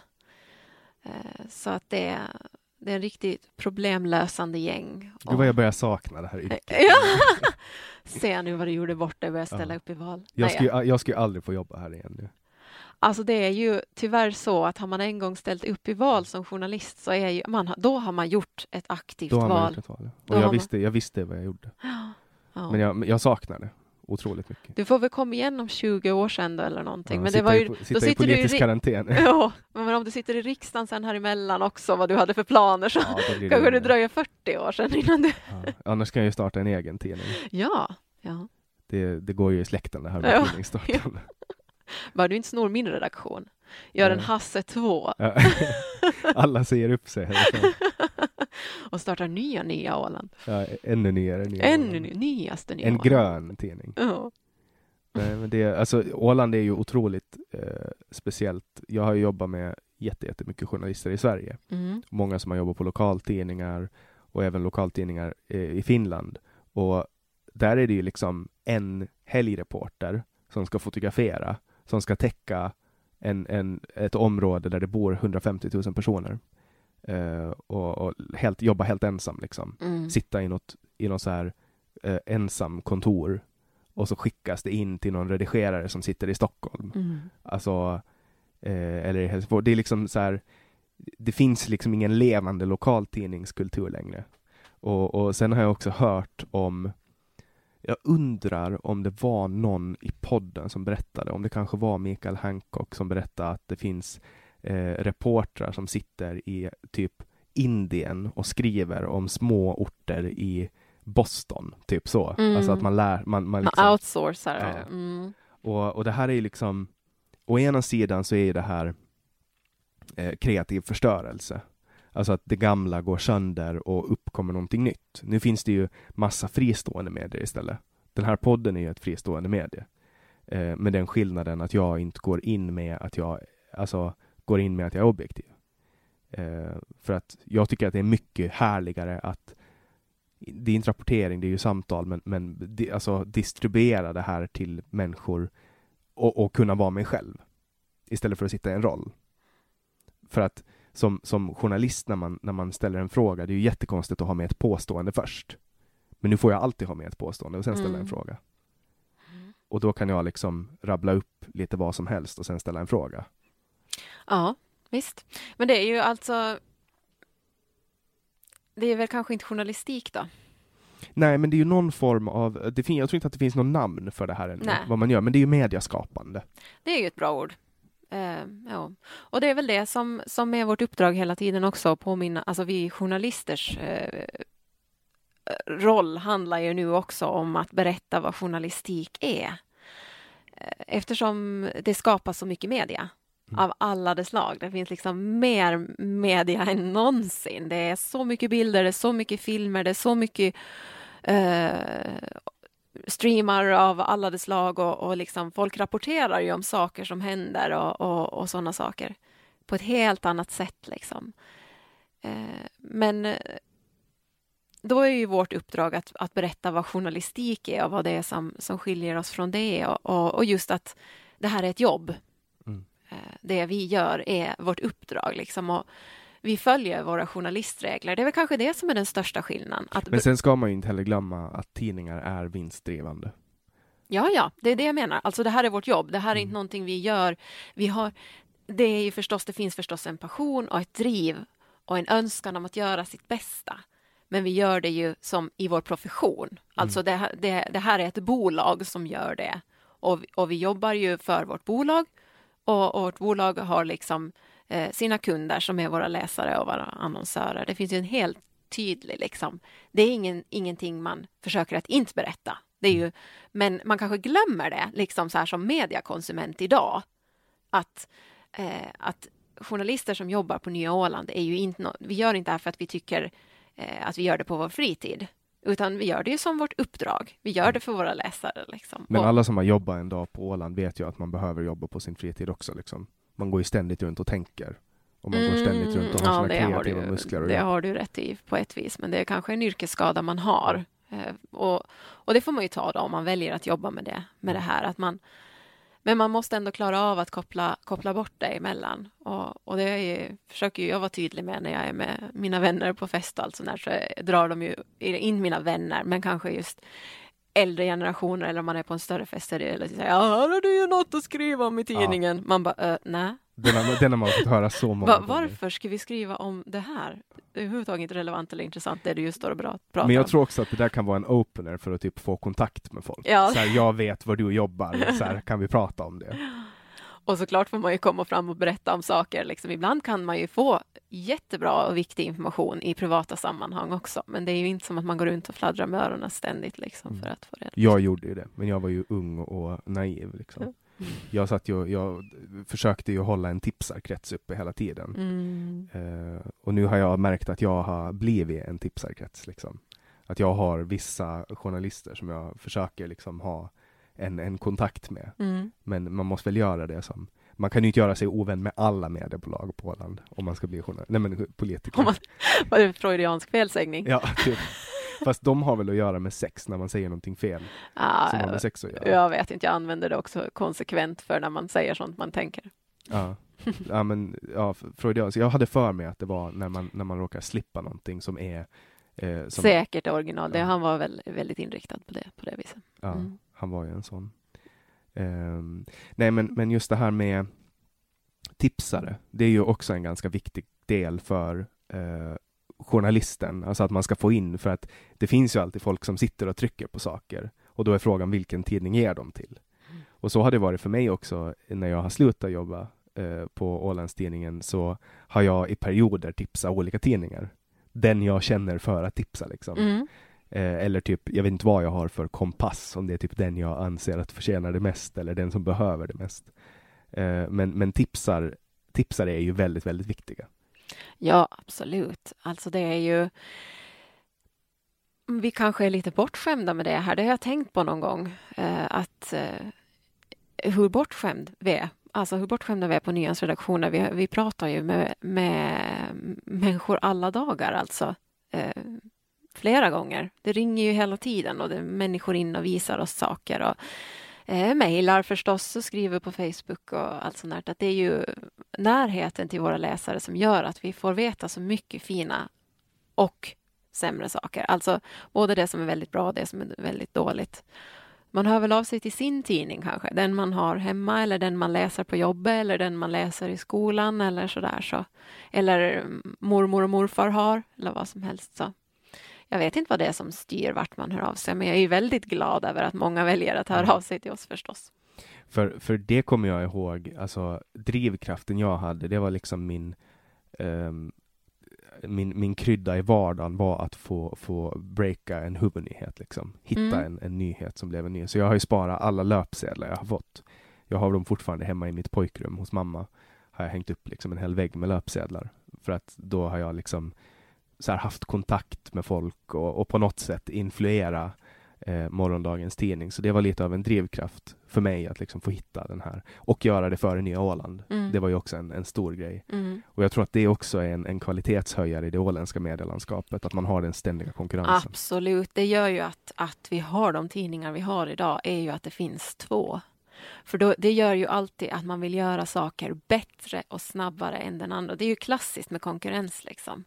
Det är ju, det, det är ju liksom en piska på ryggen och morot i kombination, mm. helt klart. Så visst eh, sticker ju de åländska tidningarna ut oftast när man har haft eh, de här tävlingarna av Tidningarnas förbund och så, så var ju alltid de åländska tidningarna med i topp för mm. att Ja, för att vi helt enkelt har någon att mäta oss mot hela tiden som gör att vi hela tiden vill utvecklas och komma på mera saker. Man kan ju aldrig luta sig tillbaka och ta det lugnt, i alla fall inte vi. Mm. Vi väljer aldrig att luta oss tillbaka. Jag vet inte hur de andra gör förstås, det är ju upp till dem, men såklart ser ju de att vi finns också. Eh, skulle man vara ensam, då kan man ju vänta flera dagar med en grej eller helt bara låta bli att göra någonting om man, man inte känner för... Man väntar tills alla hushåll, typ sånt. Ja, alltså man kan ju då kan man ju helt eh, styra och ställa och kanske då också bli lite lat om man är den enda eh, tidningen på en ort. Att, att man, man har ingen som knuffar en, göra det där lilla, lilla, lilla, lilla extra som gör att det blir ännu bättre. Mm. För det jag har märkt nu eh, är att det händer oftare och mer frekvent att Ålandstidningen och Nya Åland inte har samma saker. För förut så var det liksom eh, på Ålandstidningen kunde vi ha en grej och dagen efter så hade ni en den. Efter att ni hade liksom läst att vi hade den och tvärtom.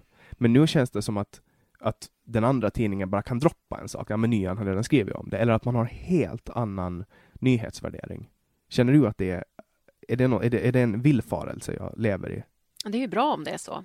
Det måste ju vara det ultimata, att vi eh, hittar på den här lilla ön mitt ute i Östersjön, typ. Eh, finns det så mycket aktiva journalister som lyckas och, och, så mycket aktiva ålänningar att det finns så mycket att rapportera om så att, att det finns två tidningar på orten som kan ha helt olika innehåll. Det är ju helt fantastiskt egentligen, eller hur? Och det är ju någonting vi aktivt jobbar med hela tiden, är ju att hitta någonting som är unikt för oss. Alltså vi fokuserar verkligen på att jobba med det som vi hittar det, vi liksom får tips om det. Sen finns det ju sådana nyheter som det typ skulle vara tjänstefel att inte rapportera om till exempel. Är det en jättestor olycka eller något sånt där, så då är det ju då är, finns det ju i båda tidningar och i radion för att det är liksom en stor grej. En stor grej. Man måste, mm. man måste ha det helt enkelt. Oberoende. Jag tycker ju till exempel att den här podden är en stor grej. Det är ju Ålands största podcast, men jag har ännu inte skrivit om den. Har vi inte skrivit om den alls? Får jag, får jag konfrontera dig angående det? Varför inte? Ni skrev ju om Ålands Framtid planera att starta en podd och då skrev ni en nyhetsartikel om det här. Och det här är Ålands största podd och ni har inte nämnt oss. Har vi skrivit Åland? Vad sa du? Att Ålands Framtid skulle starta en podd. Och då skrev ni om det, men ni har inte skrivit om Ålands största podd, vilket är den här. Mm. Då får ni kanske göra det. Nu så här, han, hör han, Anna han, Björkros i eh, Säg vad du vill Åland. Han ser jätte så här seriös ut här nu på andra sidan. Jag? Jo. Ja. Nej, men det, jag är helt seriös. Jag känner mig missförstådd.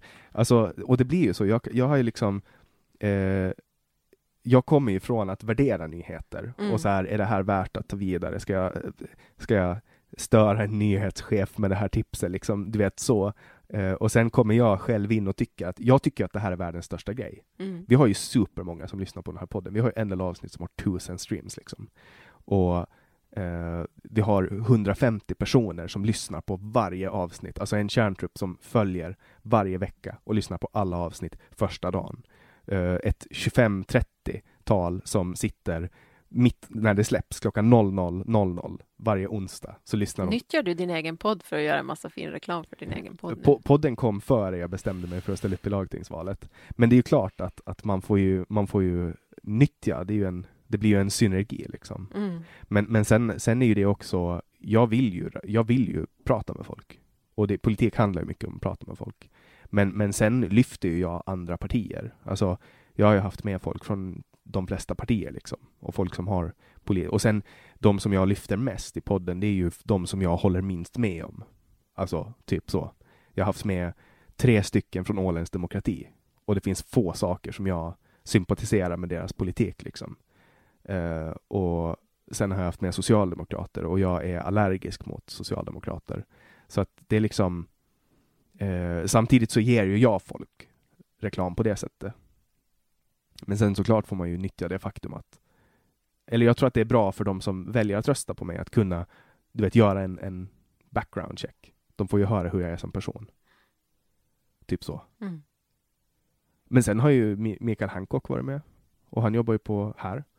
Och Daniel Dahlén har varit med från eh, Ålandstidningen och eh, polismästaren Johan Pavli, nya polismästaren, har varit med. Så det är ju folk från både det privata näringslivet, från politiken, myndigheter etc. Eh, och nu är du. Men varför, varför har inte ni någon podd nu? Varför vi inte har någon podd nu? Ja. Nej, för vi har valt att satsa på andra saker just nu, helt enkelt. För det, det här, är ju, det här är ju det media som växer mest just nu. Ja. Varför har inte du en tidning? Ännu? Nej, men det har jag. Jag har ju en blogg. Ja. Så jag själv publicerar ju. Mm. Den, den, jag hade till och med en blogg i Sverige, den har jag tagit ner nu, men där jag skrev om, om kost. Men blogg är ju i och för sig inte en tidning. Men... Nej, nej, det är sant, men det är ju någon form av skriven. Men jag har ju alltid mm. haft det i, i mig, men sen frilansar jag mm. Fast nu gör jag bara reklam, typ. Alltså, för jag har ju gått över till den mörka sidan. Mm. så jag har ju börjat jobba med native istället. Just det. Mm. Så the dark side, det är ju inga journalister som vill ta i redaktionell annonsering. Men, men när du kommer till native-format då, jobbar ni med redaktionell annonsering? Alltså vi har ju eh, sen eh, våren eh, Alexandra Gran som jobbar eh, på vår annonsavdelning som också är skrivande journalist i grunden, statsvetare. Och hon är den som då är, är jobbar mer med, med bilagstexter och sådana såna, eh, saker just för att avlasta redaktionen också men, men sen också för att hon jobbar liksom i närmare kontakt med marknadsföringssidan. Hon jobbar också med att sälja annonser och, och sådana saker. Så hon gör content marketing då? Det är hennes liksom bord att jobba mer med, med den annonsdrivna produktionen. Som bilagorna är ju alltid eh, det finns ju alltid mycket läsning i bilagorna, men de, läsningen där utgår ju från temat på bilagan. Att nu den, närmsta, den nästa bilaga som kommer ut här är ju den som heter höst. Och då är det ju förstås väldigt mycket om om skörd och grönsaker och, och höstjackor. Ja, alltså så här, det som hör hösten till liksom. Och då är det ju allt från recept på goda saker till ute med någon som skördar majs via någonting annat till någonting annat. Eh, men det, om det finns kunder som vill ha eh, sådana annonser, alltså um, men vad heter varför tappar jag Redaktionella annonser, alltså native-annonser. Mm. Uh, advertorials. Ja, tack. Det, var det, det är ju gamla namn, man ja. säger ju native nu. Ja, ja, herregud. Ja. Eller true native kan ja. man också säga. Det, är, det finns ju så många namn. Och vad är det svenska namnet då? Uh, redaktionell annonsering. Och, och, så här när man ska förklara, jag har jobbat med native i Sverige. Det här är ju då min, inte min värld, så jag kan inte termerna, Nej, jag så jag hänger kvar i det här.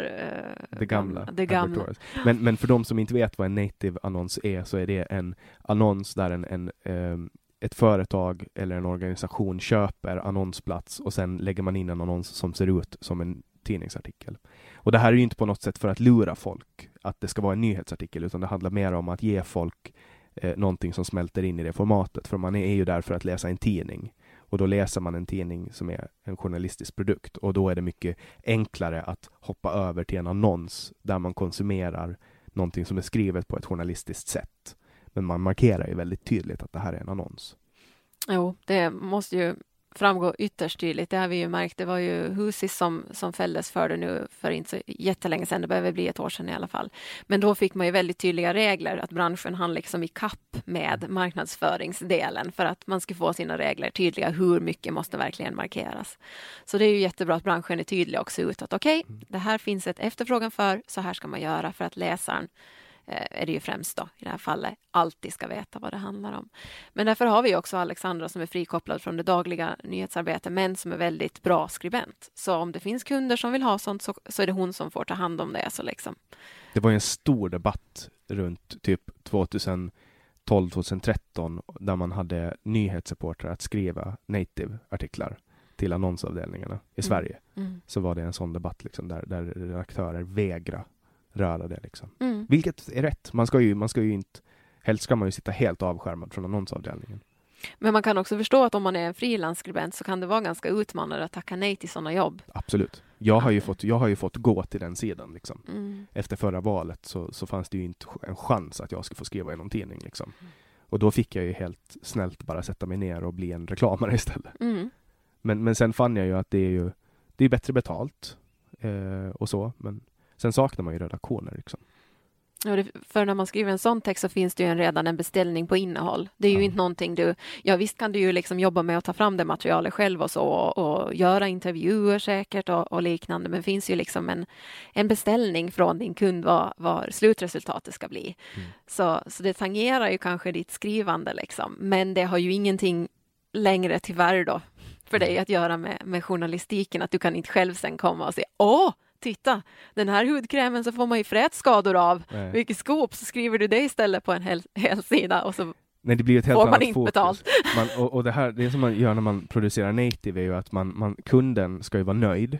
Men sen, sen är det ju också sällan som kunden känner, för att kunden har ju sitt varumärke att tänka på. Eh, och som journalist då tänker man på läsarna och som, som re reklamare då tänker man på kunden. Mm. Men då har man två aspekter. Det ena är hur blir det för den som ska konsumera reklamen? Eh, för att oftast så är det som är bäst för den som ska läsa reklamen, eh, mottagaren, eh, är sämst för varumärket. Så att då blir kunden så här, men vad fan är det här för någonting? Det här var ju fult. Och då måste man förklara för kunden, ja men du, eh, du vill väl att folk ska köpa din produkt? Och då säger de, jo men, men vi kan inte ha så där fult. Vi behöver ha det snyggt och det ska vara feta typsnitt och det ska vara liksom Mm. eh, gyllene snittet. Men, men, men så, sån, sån är ju inte all reklam. Den, den reklamen som är fulast är ofta den som funkar bäst. Eh, och, och då har man liksom, då får man stå och ba balansera. Eh, ska man ha en snygg annons eller ska man ha en annons som funkar? Mm. Och det blir en helt annan grej. Men det är ju det är lite av ett, ett sidospår. Jag blev ju tvungen att hoppa in i reklamens värld. Och den är ju lite smutsig. För det handlar ju om att manipulera folk. Kan hända, som sagt, helt utanför min, min Mm. kompetens. Men Ja, men, eller, nu, nu, nu var jag ganska hård där. Jag gick hårt åt min egen bransch. Konsumentupplysning kan vi väl kalla det. Vi upplyser om vilka produkter som finns på marknaden. Ja, och där är det ju samma sak som egentligen alltid. Det är ju upp till den människan som, som ser att tänka själv, helt enkelt. Alltså det är ju om inte förr så nu är det ju verkligen tänka själv som gäller i mångt och mycket. Kan det vara så här? Ska man ju fråga sig själv hela tiden i allt man ser och, Och så hör. får man en sån här Wish-annons med ett par cykelbyxor. Och så är, är det en sån här ga- gasmoln som kommer ut som visar att det är en sån här pruttfilter så att man kan liksom prutta i de här byxorna. Så här vad, vad, vad har du nu hamnat i för sån här? Nej, men får, alltså, alla får väl de här konstiga Wish-annonserna, eller? Ja, men jag har aldrig fått något nå pruttande cykelbyxor måste jag säga. Det var ny jag tror att ganska många har fått det, men får inte du konstiga annonser på Facebook? Ja, men eh, ja, för jag tror de har väldigt svårt att liksom eh, så här gallra in mig eftersom jag i min jobbroll följer typ precis allt jag råkar snubbla över så är det någon som kollar, stalkar mig på Facebook och säger att jag typ följer en vild mängd av allt som finns med Ålands koppling så är det för att så fort det typ dyker upp någonting som förslag, allt från vård och frivilliga brandkår till något eh, bolag i Sottunga via alla politiska partier, alla liksom, jag följer allt som har en Ålandskoppling. Eftersom ålänningar är så bra på att berätta vad de håller på med på Facebook så får man ju mycket intressanta uppslag för att skriva om Nya Åland där. Så att därför har jag liksom när de ska hitta marknadsföringen och rikta till mig så blir det oftast väldigt spretigt. Men jag har fått mycket Jannik. Det är så? Ja, Vad- din den här kost, vad det nu var, Ja. som du har sponsrad. Ja, typ varje gång jag öppnar, jag bara vad, ja, tycker, ja. vad tycker du om den då? Är det jobbigt eller? Alltså jag scrollar ju bara förbi den. Ja. Har Mm. du klickat då? Nej. För att eh, det där är ju liksom, nu, nu tillämpar jag bara mina annonskunskaper på mig själv. Så att du har, se, du har sä, säkert sett många av mina annonser innan, men, men nu när jag liksom gör dem på mig själv, då, då, då vet ju du att det är jag som har gjort dem. Mm, Men jag jobbar ju med Facebook-annonsering. mm. Eh, och, och den kampanjen har gått ganska bra, får jag säga. Folk blir väldigt arga. Folk förstår ju inte att när de går in och argumenterar under mina annonser så sjunker mitt pris. Så klickarna blir billigare och, och uh, exponeringen blir högre. Så att, så att folk som går in och argumenterar på annonser, det är, liksom, det är som att ställa sig själv och skjuta sig själv i foten. Liksom. För att det är alltid politiska motståndare som går till angrepp. Mm. Och jag vill ju bara att diskussionen ska fortsätta. Mm. Jag ser ju, jag ser ju liksom i realtid hur annonspriserna sjunker. och det är så här, ja. Men det kommer mycket mera politisk reklam, alltså shit. Det kommer att bli jobbigt för, för det åländska folket. Men så är det väl alltid, eller? Inför val. Ja, men jag tror ju att det, det här kanske är det första politiska valet Alltså det här drar jag bara ur utan, utan någon slags koll, bakgrundskoll överhuvudtaget, som det kommer att vara mera sociala medieannonsering av de lokala aktörerna. Det tror jag. Mm. Att, det, att det kommer att vara märkbar skillnad mm. eh, jämfört med, med förra kommunala lagtingsvalet. Det tror jag. Många har fått upp ögonen för det. Ja, ja och sen pushar ju Facebook en till att marknadsföra hela tiden. Mm. Det är så här, um, sponsra det här inlägget, boosta den här videon hela tiden och så kommer det så här mail och typ pushnotiser i telefonen. De vet ju verkligen hur de ska kränga. Och så här, nu har ju du den här oanvända krediten. Ja, just det. Ja, som i princip är gratis. Eller vänta, här kommer räkning. Uh. Köp eh, annonsutrymme för 25 euro och få 25 euro. och det kostar ju ingenting för dem liksom. Uh, men, men Facebook-annonsering är ju typ den uh, nu sitter ju jag i ett annonshus, liksom, ett tidningshus. Men Facebook-annonsering är otroligt prisvärt. Har inte ni funderat på att och, liksom rikta in er på att, att ha en Facebook-byrå? Det finns ju ingen Facebook-byrå på Åland. Du får prata med vår VD, kanske plantera mm. en tanke. Här han ropade ju till mig när jag var och letade efter en adapter här tidigare, så ropade han till mig att Facebook-annonser inte funkar. Men uppenbarligen så gör det ju det i och med att det kom på tal. Ja, vi använder oss eh, av det till exempel i vår Åland Gallup-projekt mm. som vi har. Jag har ju haft med Mats Adamczak också mm. i, i podden. Prata om Ålands Gallup. Mm. Och det är, ju, det är ju jättebra att det finns liksom. För, för eh, de, det påverkar verkligen, jag kan ju säga det inifrån ett politiskt parti, så påverkar det väldigt mycket eh, hur man jobbar. Ja, det är ju fantastiskt eh, hur det har utvecklats, alltså det här projektet som vi, vi påbörjade. Det var ju 950 deltagare nu i, i senaste gallupen så att det är ju, nu kan inte ens de partimedlemmar som i början envist eh, hävdade att det här är ingenting att ta i beräkningen eller det här är bara tjafs och, och sådär. Men nu är det ingen som säger det mer. Nej. Och det är ju härligt. Och är, man får ju ta det för vad det är. Det är ju liksom och det är ju det vi har sagt från första stund. Det är därför vi varit så noga med att varför valde vi den här vägen? Varför gjorde vi det här? Mats, jag vet inte hur många gånger han har förklarat all, liksom, hur han gör och varför han gör det på ett visst sätt och så där för att eh, alla ska veta att det, är ju, det här är ju inget Gallup-institut som har gjort någon slags mätning, men Nej, han gör ju det av rent intresse. Liksom. Mm. Men, men eh, vi får ju se hur domen faller. Mm. Den följer väldigt bra vid EU-valet. Mm. Det var ju nästan, alltså det var ju så nära man bara kan komma, mm. som, som gallupen sa. Mm. Och um, Sen kan man ju bara spekulera om de här kurvorna fram och tillbaks, men, men jag tycker att man ser ganska tydligt vilka, vilka projekt som har behandlats av lagtinget, vad som har hänt i landskapsregeringen, så ser man hur det slår mot Liberalerna, hur det slår mot sossarna, hur det slår för Centern kan man väl säga. Hur tror du att nästa landskapsregering ser ut? Vet du, jag kan faktiskt inte säga ännu. Jag, jag, jag hoppas att eh, jag snart kommer att, att, ha ett lite bättre grepp i min hjärna hur, hur det kommer att gå. För ännu så länge, vi har ju inte gått igenom alla valprogram ännu. Eh, de har just börjat presenteras. Eh, och eh, vi håller precis på aha, vi har just gjort vår planering för liksom hur vi ska jobba nu fram till valet och vad vi kommer att komma med. Och vi, kommer ju, vi har liksom gjort upp en plan för, för hur vi ska kunna visa vad de olika partierna står för. Och allt sånt där. Då utgår vi ju sen i en del liksom från deras valprogram. Och när man har fått ta till sig det så kanske man kan få en aning om hur reaktionerna kommer att bli och hur valresultatet kanske kommer att bli och hur en landskapsregering kommer att se ut. Det, nu har jag jag känner mig helt blank just nu. Att, att jag, jag har inte greppat det här ännu. Vi brukar köra så här landskapsregeringstippning sen på mm. redaktionen. Ja. Så, men, men vad är din känsla? Jag vill ju ändå ha ett svar. Du kommer inte få något svar. Okej. Vill du höra min? Ja, du har ju pratat så mycket politik nu, va? Tror du det? Nej, men, så du tror inte att jag har bra koll på det här? Jag har ju stenkoll. Jag tror att det kommer att bli en regering med Liberalerna, Centern och Moderaterna. Mhm. Eh, och, och sen kommer sossarna att få hoppa till opposition. Jag är ganska säker på det. Eh, och nu, valets stora fråga är vem blir lantråd? Veronica eller Katrin? Mhm. Och det kommer att skilja, det kommer att vara så små marginaler. Jättesmå marginaler. Och, och jag hoppas att jag kan spela tillbaks det här och bara kolla vad rätt jag hade.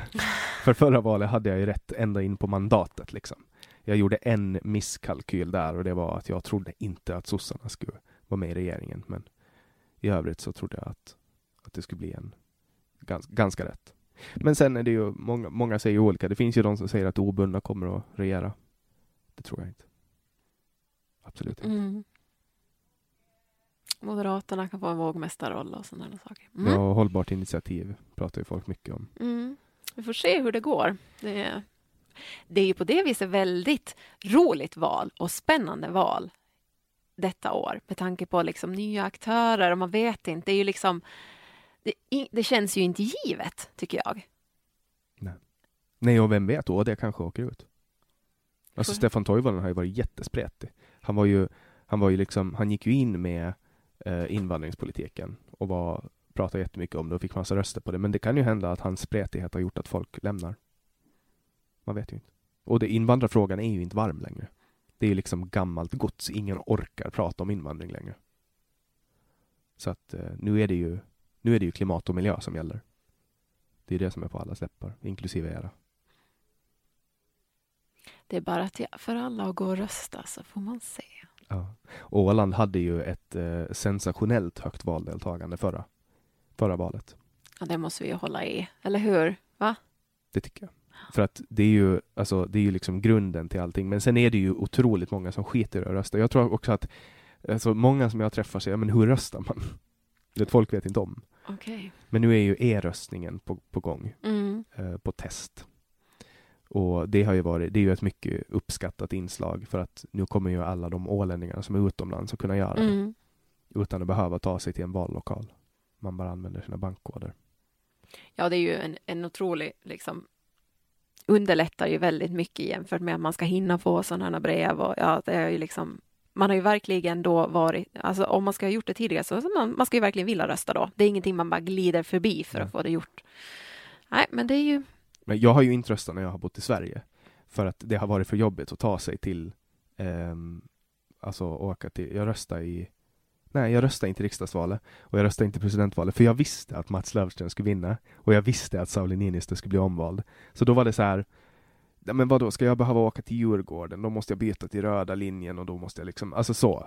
Alltså, och då bara nej, jag, jag vet ju ändå hur resultatet kommer att bli. det är ju livsfarligt att tänka så. Ja, det är, far, det är farligt. Men, men det är så här, ska jag ha fått e-rösta, då skulle jag ha gjort det. Mm.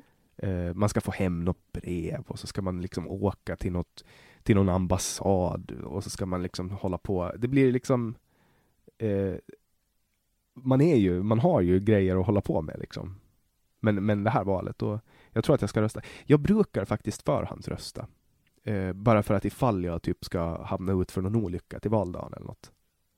Okej, du garderar dig ifall du ska Ja. hamna i olycka. Men man får ju förhandsrösta och rösta på valdagen också. Mm.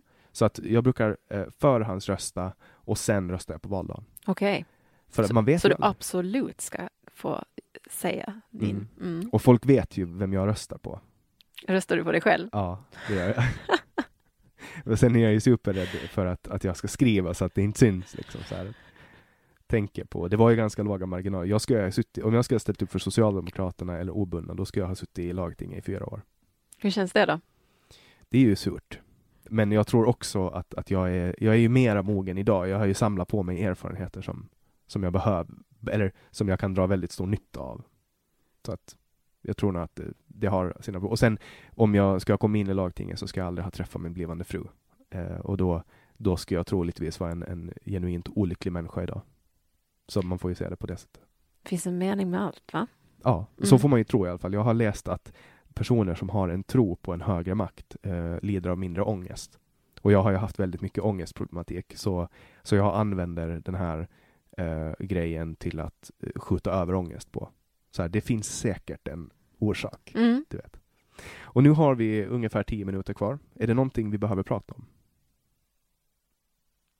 Vi har ju pratat massor. Ja, men vi, har fortfarande, vi är fortfarande inte klara. Det är det. Det här är ju långformatspodd. Ja, Det är meningen att det ska vara längre. Och folk Ja. lyssnar till slutet, tro det eller ej. Ja, den här Mm. blir ju totalsågad. Jag säger det ganska ofta i podden, att, att idén blev totalsågad. Folk sa ingen kommer att lyssna på det. Det, det där är dödfött projekt.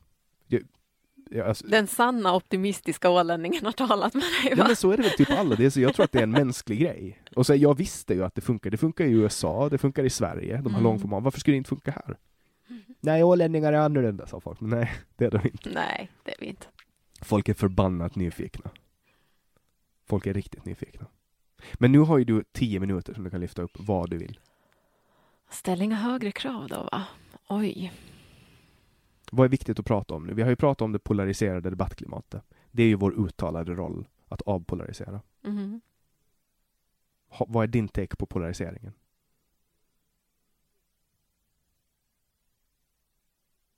Herregud. Vilken fråga. Alltså, vi måste ju fortsätta att göra vårt jobb, helt enkelt. Att, och inte låta oss ryckas med, utan vara, var trygga i det vi gör. Liksom.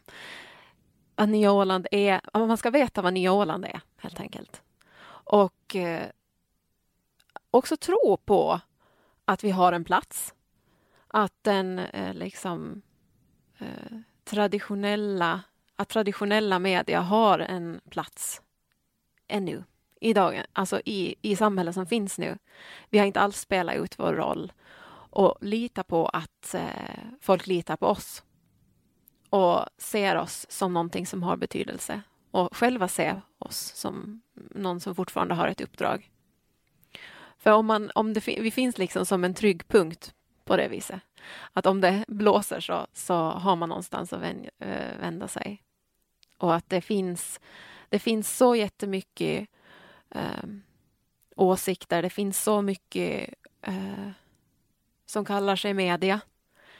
Eh, så finns det ändå någonting som, som är eh, kvar och som har funnits ett tag och som man kan vända sig till om det är någonting man tycker att det är väldigt tokigt.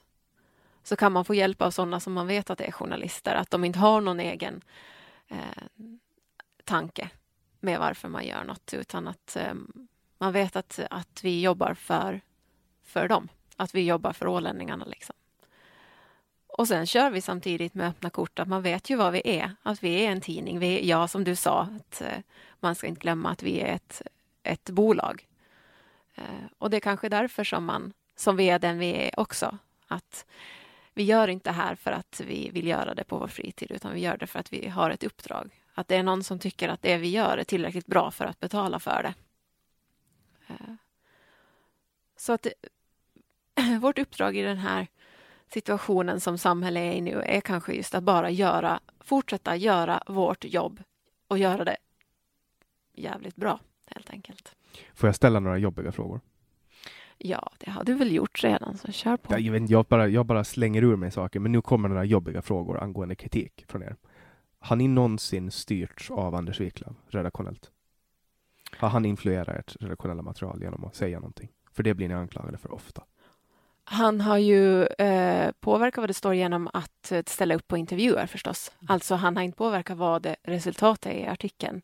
Men genom att svara när vi ringer eller svara på våra frågor så påverkar han ju förstås innehållet.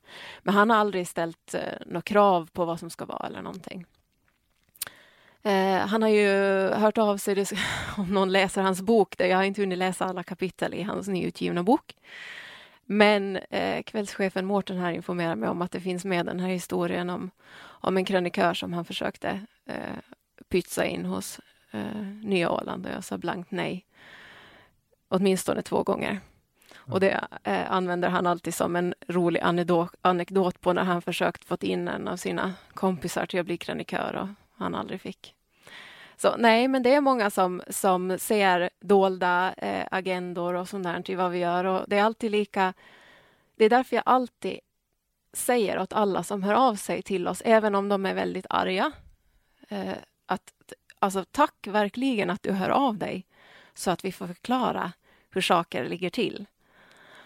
För alla vet inte hur vi jobbar eh, och då kan man se saker som man blir väldigt förvånad när folk hör av sig med sina konspirationsteorier och så förklarar man hur, hur vi gör en tidning eller varför en sida ser ut på ett visst sätt. Eller varför en bild är med eller inte med som någon har, har åsikter om. Så så slutar det oftast med att man är väldigt goda vänner och överens. Och det är därför jag är så väldigt tacksam att många verkligen hör av sig med respons. Även fast man är jättearg, så det är ju inte kul att någon hör av sig och skäller över någonting. Men när man det är det som är så skönt när man jobbar som reporter. Jag kunde alltid skicka vidare dem till Fredrik Rosenqvist. Aha. Jag bara, vänta lite så ska du få prata med min chef här, en sekund. Och så bara ger man telefonen till honom. Och Just det. Mm.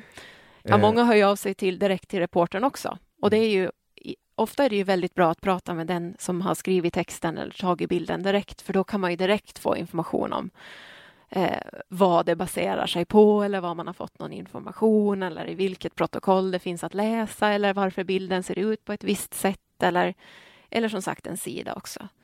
Eh, men eh, vissa ringer sen direkt till mig och då kan ju jag också förklara och som sagt, eller mejlar. Och, och får man förklara. Okay. Nästa jobbiga fråga. Mm -hmm. Eh, ni anklagas ju varje dag, åtminstone några gånger, för att vara socialistiska klimataktivister. Råder det en eh, åsiktskonsensus eh, kring socialdemokratiska och hållbart initiativfrågor på redaktionen? Nej. Det är ju olika individer som jobbar här. Man måste inte ha någon politisk inriktning eller utbildning eller någonting för att, att jobba här. Eh, det, andra, det finns andra saker som gör att man börjar jobba på Nya Ålands redaktion helt enkelt. Pratar ni om politik eh, och vad ni röstar om på redaktionen? Inga vad vi röstar om eller något sånt där. Eh, alltså det är vi, klart vi pratar politik eftersom vi är väldigt politiskt ja. intresserade, men det handlar ju inte om våra åsikter i några frågor, utan vi pratar ju om eh, aktuella frågor eller nyheter vi bör göra eller analyser som kan göras eller hur blir det här och hur kan det gå med de här sakerna och sånt där. Det ingår ju i vår, vårt arbetsuppdrag att, att prata politik. Nu har jag, nu har jag ställt frågor till dig. Nu, nu trädde jag in i rollen igen som journalist, typ, för att jag ställde frågor. Eh, men, men det har också att göra med miljön lite. Det här ser ju ut precis som hemma hos farfar. Han har en sån vägg med Nya Åland-pärmar och så har han en sån hylla med tidningar eh, och sen har han en annan hylla med arkiv som han sitter och klipper. Liksom. Mm. Så nu, jag känner mig lite hemma här. Vad härligt att höra. Ja. Ja, vi, vi har ju alltså alla Nya Åland som har kommit ut inbundna här i en hylla och det är ju jättekul att kunna gå tillbaka och titta. Eh, när vi har, vi har ju, samarbetar ju med många skolor. Eh, vi har ett projekt som heter Nyan i skolan där vi jobbar med åländska skolor på alla stadier för att berätta om hur man gör tidning och de är välkomna hit på studiebesök och vi far ut till skolor som vill ha oss på besök. Och är det någon som lyssnar som inte är med, som vill vara med, så är det bara att höra av sig förstås. Eh, men då brukar vi plocka fram tidningen från det år de är födda och leta upp deras ny på Åland-bild. För mm. nästan alla barn som föds på Åland är ju med i tidningen. Så gjorde vi alltid med praktikanter på Ålandstidningen. Ja. Eller så gör de säkert fortfarande. Men... Möjligt. Alltså det var ju Nyan som kom på, eh, Ny på Åland, att man skulle ha bild på nyfödda barn i tidningen. Det var alltså inte alls självklart. Nu minns jag inte vem det var, sorry den reporter som kom på det nu, men det var någon av de här i det gamla gardet som kom på att vi borde ju fotografera alla som föds. Och det var inte alls självklart. Det kändes väldigt, väldigt så här, många var väldigt skeptiska till att man skulle liksom ha en bild av ett nyfött barn i tidningen. Tänk hur det är idag. Idag är det ju liksom livestream från förlossningen ungefär. Ja, liksom. Typ. Så att, men man eh, kan ju använda samma bild för alla nyfödda barn ser likadana ut. Ja, det är ju det som är lite tråkigt att folk bara skickar in bild på barnet. Ja. När vi, man vill ju se föräldrarna Ja, också. man vill ju se hela familjen. Utmärglad familj liksom. I någon sjukhusark och bara... ja, men många tar ju på syskonen i alla fall och det är ju härligt att man får i alla fall alla barnen och sådär. Ja. Mm. Nu måste du iväg på ett möte. Mm -hmm. Men jag tackar jättemycket för att jag fick komma hit och göra det här med dig. Det är väldigt många av våra lyssnare som har önskat att få höra dig. Så vi får hoppas på att du börjar lyssna på den här podden nu. Mm. Efter. Nu vet du hur ett samtal går till. Mm. Kommer att höra att det här var ett ganska annorlunda äh, samtal jämfört med de som har varit innan. Okay. Mm. Och till er som har lyssnat och tycker om det vi gör så får ni jättegärna dela våra Produktioner på Facebook. Varje vecka släpper vi en film som är bästa sättet att dela det här innehållet genom eftersom Facebooks algoritmer är byggda på det här sättet. På vår hemsida www.samtal.ax så hittar ni samtliga våra avsnitt. Där hittar ni även en topplista och ett formulär för att tipsa om gäster som ni vill att jag bjuder in. Vi har för tillfället en väldigt lång lista på gäster, men varje gång ni önskar en gäst så rankas den upp ytterligare. Producent för det här avsnittet var Didrik Svan. Jag heter Jannik Svensson och du har lyssnat på Säg vad du vill Åland.